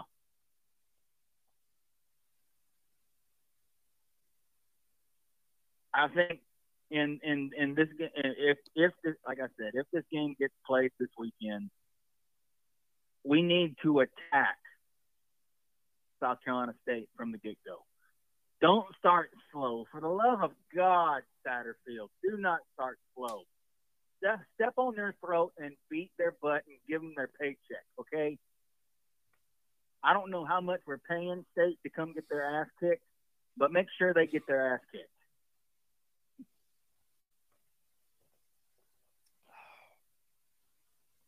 You're you're really worried, Robbie, about these teams getting their paychecks. Make sure we get them their paycheck, if nothing else. I mean, we are paying them, right? Give them their paycheck. Yeah, I'm, yeah, we're we're we're, we're paying we're paying SC State. We're paying SC State. Yeah. Yeah, no, I mean it's it's it's a game. I mean, hell, even even more even more than Charlotte, right? Like we, we said last week, you should be able to go into Charlotte, do whatever you want. SC State is that on steroids. I mean, SC State lost yeah. to North Carolina A and T this past weekend, like forty-one to thirty-four or something like that. North Carolina A and T mm-hmm. scored forty-one on their defense. So th- this this I'll go ahead and say this: this game against SC State, and it's not some bold proclamation, but I mean, it's a name your score game for Carolina. They can, if they want to win this game 70 to nothing, yeah. they can win it 70 to nothing. If they want to win it 56 to 6, they can win it 56 to 6. Name your score. But so that, that's why it's even more important. That's why I'm saying going in the SC State game, okay, you ran the ball effectively against Charlotte. You bullied around the 49ers. Great. Great. Mm-hmm. You're going to need your passing game. You're going to need the vertical passing game. You're going to need, if nothing yeah. else, Spencer Rattler to be playing his best football or as close to it as possible, his best football when you go into Lexington. If yeah. you can pick and choose what you do, if you can pick and choose, it will be a disservice to just say, well, you know, we just, the game plan was to run it 40 times because we just knew we could. Well, what did you accomplish in doing that? Like I said earlier, anybody can pick up, pick on the smaller man. I mean, anybody can. What happens yeah. when you, then, then what happens when you got to go pick on somebody your own size? So you better have, you better have a second, you, you better have a second jab. You better have a another move. Right? Yeah. I, I just yeah, I, I feel that's my biggest thing with Charlotte. I I feel and we're nitpicking, of course, but that's what you do after a game like this. I feel no better about the Gamecocks passing game after Saturday than I did going in. I feel no better about it. None. Nothing about Saturday that happened makes me feel any better about the passing game. What would have to? Let me ask you this: What would have to? What would have to happen in order for you to feel good about the passing game? Let's stretch the field and Spencer Rattler throw for three or four hundred. Yeah, I, uh, I get get that, that, get that, Jaheim Bell involved in the passing game. Get get uh, you know, get uh, get Josh Vann and Antwane Wells involved. Get Xavier Legette. Get Get your outside guys involved in the passing game. Show show yeah. a little bit more creativity than just your stupid little swing passes you keep doing. You know? Yeah, I agree. Get Corey Rucker going. I mean, just throw the ball. Get, show show that you can. Because here's the problem. Right. Here's the problem. If you can't do it against these opponents, I mean, these are the worst teams you're going to play the rest of the way out, man. Yep. Everybody else has a pulse. Indeed. After after state, everybody else we play's got a pulse. And if you ask me, Clemson got lucky this past Saturday. Yeah, you know, it was unfortunate they won, but they just always seem to find a way. I don't know. Unfortunately, they always seem to find a way. Yeah. And I and I still think we'll wind up winning Saturdays like fifty four to seven, I believe was the prediction I gave you, or fifty three to seven, one of the two. Yeah. But uh yeah. And I still believe that even though it didn't happen this past Saturday, I think this could be the week that we get a special teams touchdown. Yeah, we hey, we almost Or had one against Charlotte, but the penalty called it back. Yeah, I was like, well, that gummit, I called it. I got as soon as I thought, I was like, wait a minute, there's a flag, doggone it. But I think, I think, I think we'll get, we'll tighten the ship on special teams, and I think we'll have a special teams touchdown in some, in some form or fashion. We will have a special teams touchdown. Shoot, I'd love to see a pick six or two.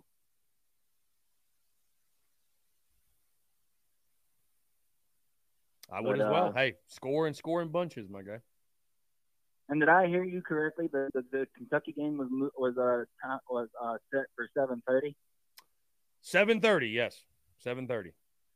Okay, so I almost I, I might miss like the first couple of minutes of it then. So that's good. So, of course, because I'll be in Myrtle Beach next weekend. So, Feels good to be good, Robbie. But, uh, Feels good to be good. Oh yeah. But uh, yeah, that that's it from me. You have a safe uh, trip to um, your sister's wedding, and uh, go Gamecocks, and to heck with Clemson, and go UNC State Wolfpack, baby. Yeah, be great to see them get the dub, wouldn't it? Yeah. All right, bud. Have a good one. Robbie, appreciate you, my guy. Take care. Yep.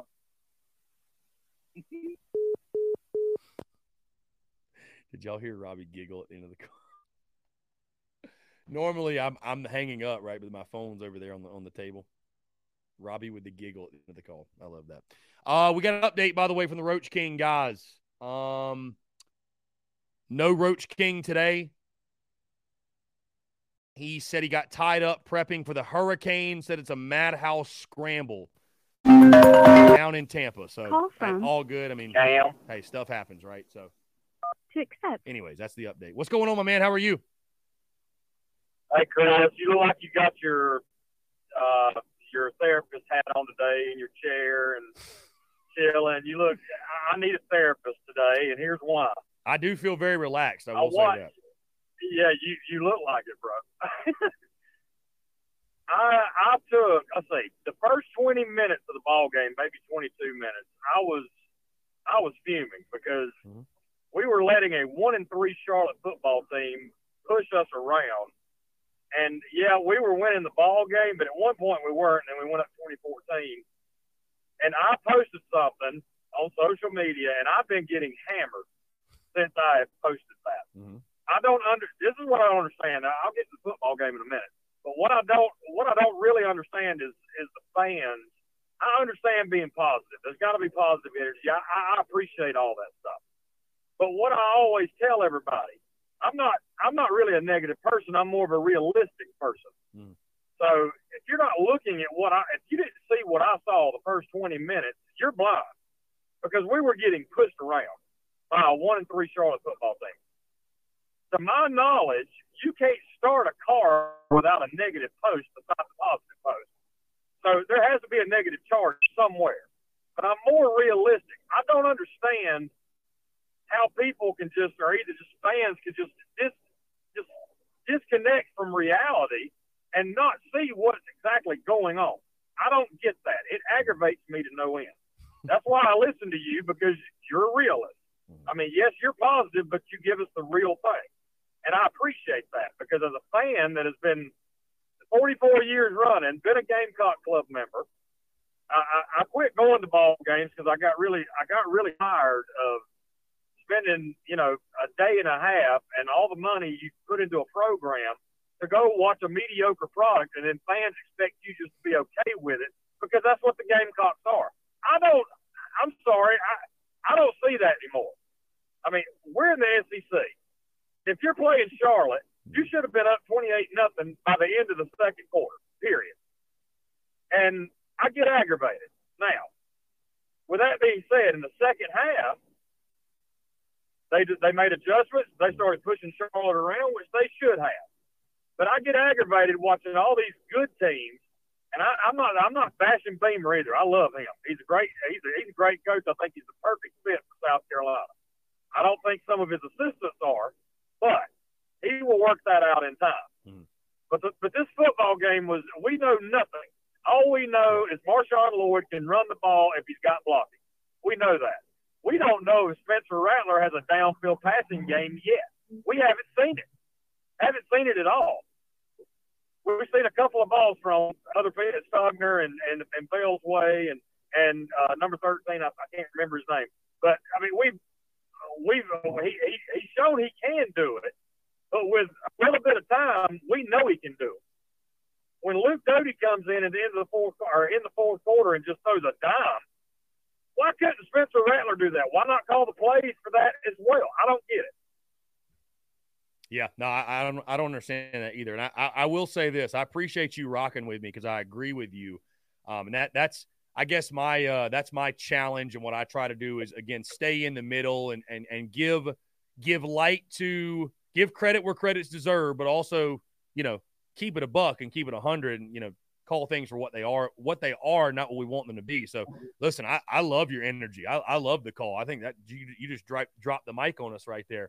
Um and those first that first half was yeah. brutal. I mean that first half was brutal. There ain't no other way to put it. It was you know i mean i i some folks are ready to jump jump off the ledge if you will when it was 14 to 10 charlotte and again i don't blame them i, I don't blame them so um you know, I, I agree with you. I mean, it's it's one of those things where I look at the Charlotte game, you give credit where credit's due, right? You, you especially you you shower a guy like Marshawn Lloyd with praise, and you know you tip your cap for the team making the proper adjustments. But the fact you were in a position where you needed to make some massive second half adjustments to do what you should have been doing in the first place is a little concerning for sure. And then you know you go back to the Rattler thing, and that's very, that's I mean that's I, I said it on the you know I, I've been pretty just pro Rattler, haven't really said a negative word about it, not because I've been trying to be garnet glasses, just because I'm kind of just waiting and seeing how things unfold. But you know, I, I my friend, I'd be lying to you if I was sitting here saying that I was anything other than underwhelmed by the way he's played through four games.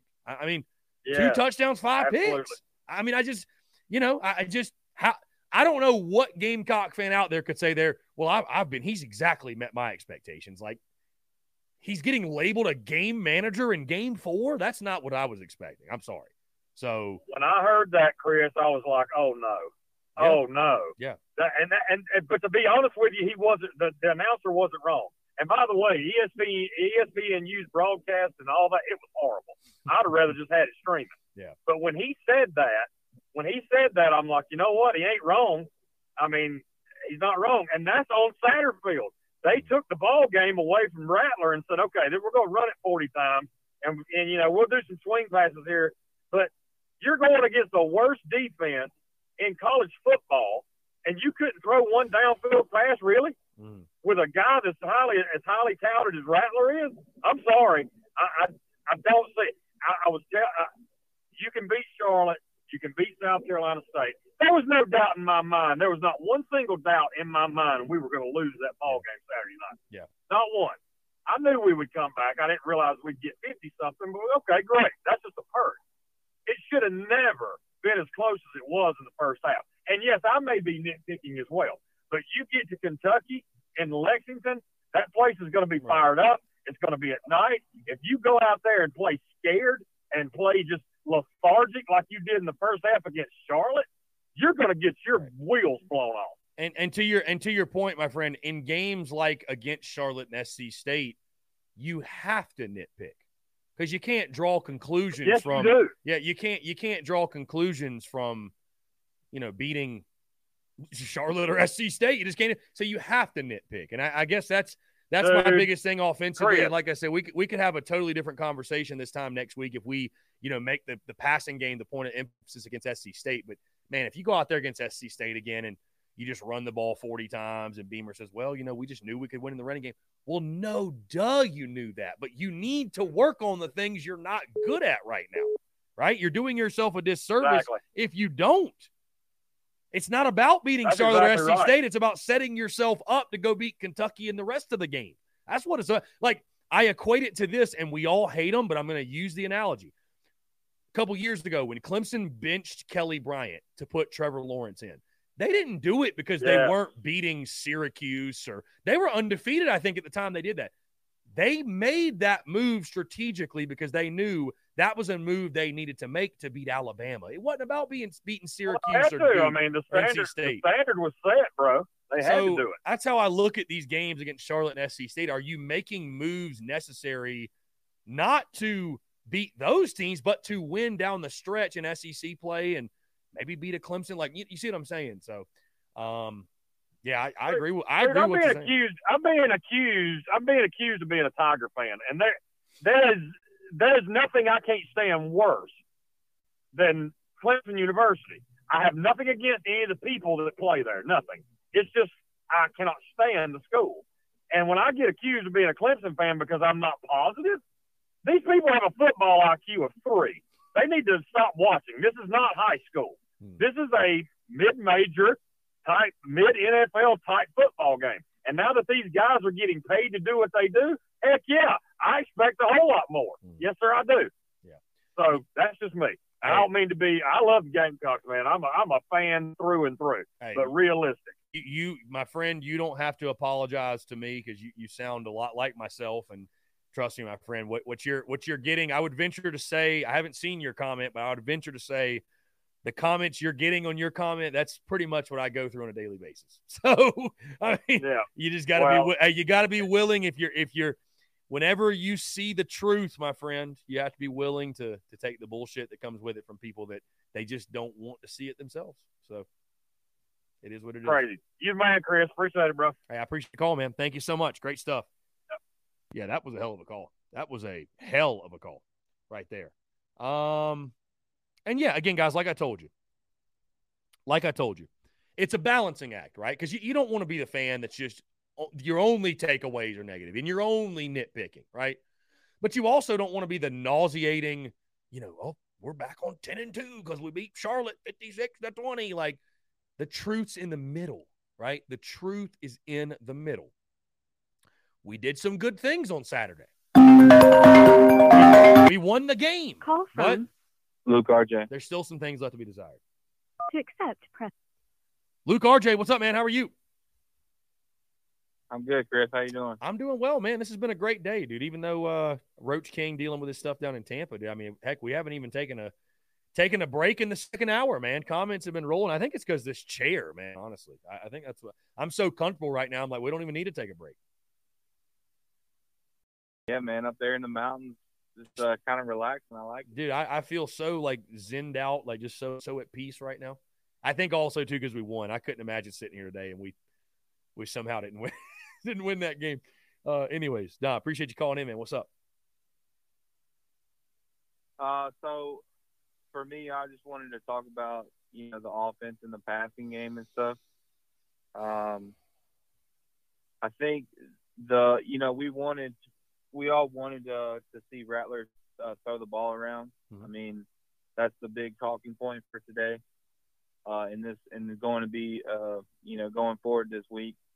But I think the the biggest thing is when we look at what Satterfield wants to do on offense and running the ball and everything you said on the podcast, the pro- the biggest problem is going to be like, okay, so what happens if we get down by 10 or 14 or 17 points? So if he wants to, you know, have that running game, um, you know, you can't really score really quick running the ball unless you you break like an 80 yard play. You know what I mean? Mm-hmm. So if you get behind like against Kentucky and you know they stop us and force us to punt or a turnover or something and and uh, we got to go score quick. Well, that's not going to work keeping it on the ground and these little swing passes. I think that's the the biggest uh, takeaway I see about about what he wants to do on offense. Yeah, I mean, I mean, listen, we scored 56 points. First team offense went seven for seven on their scoring drives, but I don't think it's a bold take to say the the the, the play calling was painfully conservative. That offensive game plan was painfully conservative. Was it not? I mean, I mean, I just run, run, run, run, run, run, run, swing. And, and it goes back to, again, J.C. Shurburtt, who we have on the show every Thursday, obviously. It goes back, Luke, to what he said last week. In games where South Carolina can run the football at will, Marcus Satterfield's offense has looked great. It's looked great. But every other time, which is most of the time, when we can't run the ball at will and we struggle to run the ball, well, that's just it. it we're a one trick pony almost. And we shouldn't be a one trick well, pony yeah, with Spencer Rattler under center. We just shouldn't. Well, yeah, that, that that also explains why on third down and long or third down and six and seven, you can't convert on third down because you're not throwing the ball downfield. That's why the third down conversion has been Bro, so we don't we don't right? even have like an intermediate passing game. I, I'm not even talking about just throwing bombs. We, we don't have anything intermediate, nothing. Everything's a swing pass, it feels like. And maybe I'm over exaggerating, but God, it, it feels that way. I feel like every time I'm looking up, we're throwing a swing pass. It's an extended handoff. That's all it is. I mean, I understand trying to get the ball to, to your playmakers on the outside, but you can't say you try to do that on Saturday. Again, J- dude, Jaheim Bell, I mean, it's criminal the way he's not being used. It's criminal. It's criminal what's going on with Jaheim Bell right now. I'm not saying the guy that, you know, he'd win the Heisman somewhere else or but he's an all conference type of talent, dude. And the fact that he's just yeah. been completely non-existent. And again, maybe SC State they use that as the as the ball games to to really get these playmakers going. But I, I mean, I'm dude, I'm gonna be pretty irritated if we go into SC State and just do the same thing over again. Well, we'll just run it 40 times because we can. And, you know, well, no shit, you can. No shit, you can. Well, like you can't even, the, you haven't even about- proven you can throw the ball. Yeah. Uh, you know, uh, if you watch the game on uh, TV, you know, you can see when they zoom in on the players and stuff. You know, I hate to bring this up, but Jaheim Bell looks frustrated. You know, he after the after the two if you go back and look at the two times that he got the ball and they weren't really big plays at all, and that was the two times he touched the ball, he just kind of put his head down and kind of just like he just looks a little frustrated that he's not got, getting stats and stuff. And you know, Wells, you know, Wells and Vann, what? Luke, hey Luke, Luke, Luke, to your to your Luke, to your point, not to cut you off, but to your point about Jaheim Bell, because I want to take it a step further. I mean, Jaheim Bell's mom and family follow us on Twitter. And when I posted the stat after it was Georgia or whatever game it was, when I was like, you know, these are his statistics, he's not being used well enough. Bro, his entire family's like retweeting it and quote tweeting, like, yeah, yeah, like agreeing. So you think he don't think the same thing? Like, yeah, the entire Bell family agrees with what you're saying. Well, yeah, you can see it. You can see his body language on right. the field, like from the from the TV broadcast. But you know, even Dan, you know, you know, he's not. You got to get these players stats, man. Like, okay, so Vann almost had like a big punt return that was called back, but you know, Vann came back to try to go to improve his draft stock and go to the NFL. Mm-hmm. So if he has less yards or whatever, that's not going to improve his draft stock. Wells is, you know, he had that big game against Arkansas, but you got to. I know you. What he wants to do is just win the game and not have like some embarrassing like where Charlotte was like closer than that, and we scored every time we had the ball. But like you've got to have these get, get these players targets. You've got to get them statistics or you know themselves to look like they're playing well, you know, and they and they all have the ability.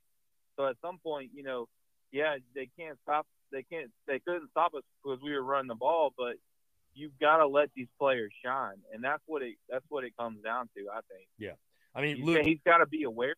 Mm-hmm, yeah, he's got to be aware of that. Well, and because again, like I mentioned, Luke RJ. I mean, it's it's that that that um that running the ball is great. It's it's great, man. But SEC play down the stretch, you're going to need these playmakers, man. I mean, Jeff Gullidge points out in the chat, Bell at this point right now through four games has seven catches and 11 rushing attempts. That's just that's just pitiful. That's pitiful. And I and I just if, if what I here's what I don't understand too. Here's what I don't understand. And my guy uh, Travis Ward pointed it out. My guy P Dog, we know. You mean you know obviously Luke in the in the Discord. P Dog loves to point it out. Marcus Satterfield told us over the summer. Well, we didn't bring Spencer Rattler in here for him to hand the ball off. Well, through four games, I'd venture to disagree. Because that's exactly what he's doing. He's being labeled a game manager by the ESPNU crew. So, yeah, he is handing the ball off. Yeah, when you say, tw- you know, I want my identity to be 12, 13 personnel, run for 270, pass for 220, that is him handing the ball off. So what are you talking about? Were you just were you just flooding us with bullshit to to make us feel all warm and fuzzy inside because we got Spencer Rattler because you wanted to hype the fans up? I mean, yeah, you know. Well, yeah, I hear you. I hear you. Uh, I mean, he's doing what he said he was was gonna do. But watching that game, the only reason I really wasn't, uh, you know, pissed off or uh, upset or just like you know, you know, just you know, uh, like mad about the game or whatever. It was because we were scoring every time we had it, and our defense couldn't stop them. But I was I was kind of chill that game. You know, we were scoring. Yeah. It was fun watching. It, it was fun watching Lloyd run up and down the field and hurdle people and everything. So it was I enjoyed I enjoyed that game. That was probably my favorite game. You know, of course we were winning and stuff, but uh, yeah, you just gotta get the, you gotta get these players some some stats, man. Yeah. You know, and I, mean, again, to your it, to your point, Luke RJ, it's it's nobody I think sitting here. At least I I'm not. You know, I'm I'm happy we won the ball game. It was a very very fun second half. And, um, you know, I felt like we'd probably pull away, and while even while the first half was frustrating, and I and I was happy to see that our offense did what they should do. The first, you know, the ones especially against the worst team in college football or the worst defense in college football. But as we talked earlier, and I know you probably agree, Luke RJ, it's it's I think where people are left yearning for more is because it's not about beating Charlotte. It's not about beating SC State. It's about it's about building on things, using these games to build on things to take into Lexington against Kentucky. Because if you here's the thing, if you do, in my opinion, what you did against Charlotte against SC State, if that's your plan and you just do that again, and Rattler has another you know fine day, pedestrian day, no touchdowns you go into Kentucky. I don't really go into Kentucky with any more confidence than I had than I had after Georgia. You know, because I just well, because I, I, just I don't I that that's what we saw on Saturday. That's that's not this offensive line. That that's not who they are on a week in week out in conference play. That's not them. That's not them. It's not. Yeah, I want to get this before yeah. the end of the show. Yeah, too. go ahead. Um, the big thing is, you know, like if we get if we get down two possessions or three possessions or something, we're not going to have enough time to continue to run the ball like that. That's the biggest thing. Mm-hmm. Um, if we get behind by by any other team, and you know, when was the last time where you know South Carolina had the ball with like a little bit under three minutes before the half before the half was over, and we just scored really quick. You know, or or at the end of the game where you know say there's like say there's like seven minutes left and we're down by ten you know we can't have like some long seven minute drive on the ground four or five times and you know, or just a long drive. We need to be able to score quick, and that's that's really what it comes down to. And mm-hmm. the defense, I think there's there's the defense can play better if they just play a little bit smarter and cover who they're supposed to. You know, the tackling has been a little bit bad, but they can play better if uh, you know people aren't being left wide open and they're not covering who they're supposed to. Mm-hmm. Like if someone blitzes or and they don't pick them pick them up or whatever. So I think the defense can play a little bit bit better. So you know, I, I think uh, this this next game is going to be fun to watch. So we're we're going to get another yeah another big. It's going to be you know kind of just watching the Gamecocks play. You know. yep, enjoy it because we get right back into the gauntlet after that, and uh, you know who knows from there. But Luke, always a pleasure to hear from you, my guy. Sorry I wasn't able to join the uh, the hangout last night, but uh, no, I, I appreciate you calling in, my guy. Absolutely, Chris. Always a pleasure to talk to you, man. Yeah, man. We'll chat soon. Appreciate it. Great stuff from Luke RJ. And guys, that's going to do it for us. Appreciate you all tuning in. Again, apologies for no Stephen Garcia today. He is down in Tampa prepping for the hurricane. So obviously, send your prayers to the Roach King. Maybe we'll try to get him in sometime later this week. Maybe he can stop in for like a 10, 15 minute spot, give his thoughts. But uh, that is the reason why. So again, appreciate you guys understanding. Thank y'all for rolling the punches. But I thought this was a fantastic TDC, man. Uh, comments from start, or excuse me, calls from start to finish, and of course, you guys comments as well. Um, really, really good stuff. This will be our setup for the first half of this week. So, uh, yeah, I, I don't know, man. I might, I'm, I'm kind of getting used to this chair. We might have to buy one of these for the studio, because I, I felt very, very chill today. Very chill. I liked it. But, uh, anyways, guys, podcast dropped this morning. Be sure to check that out. TDC all week long podcast will be back on Wednesday. And of course, as always, guys, content bleeding out the eyeballs. Folks, appreciate you all tuning in, tuning in. Thank you all so much. Have a great rest of your Monday. We will talk to you tomorrow.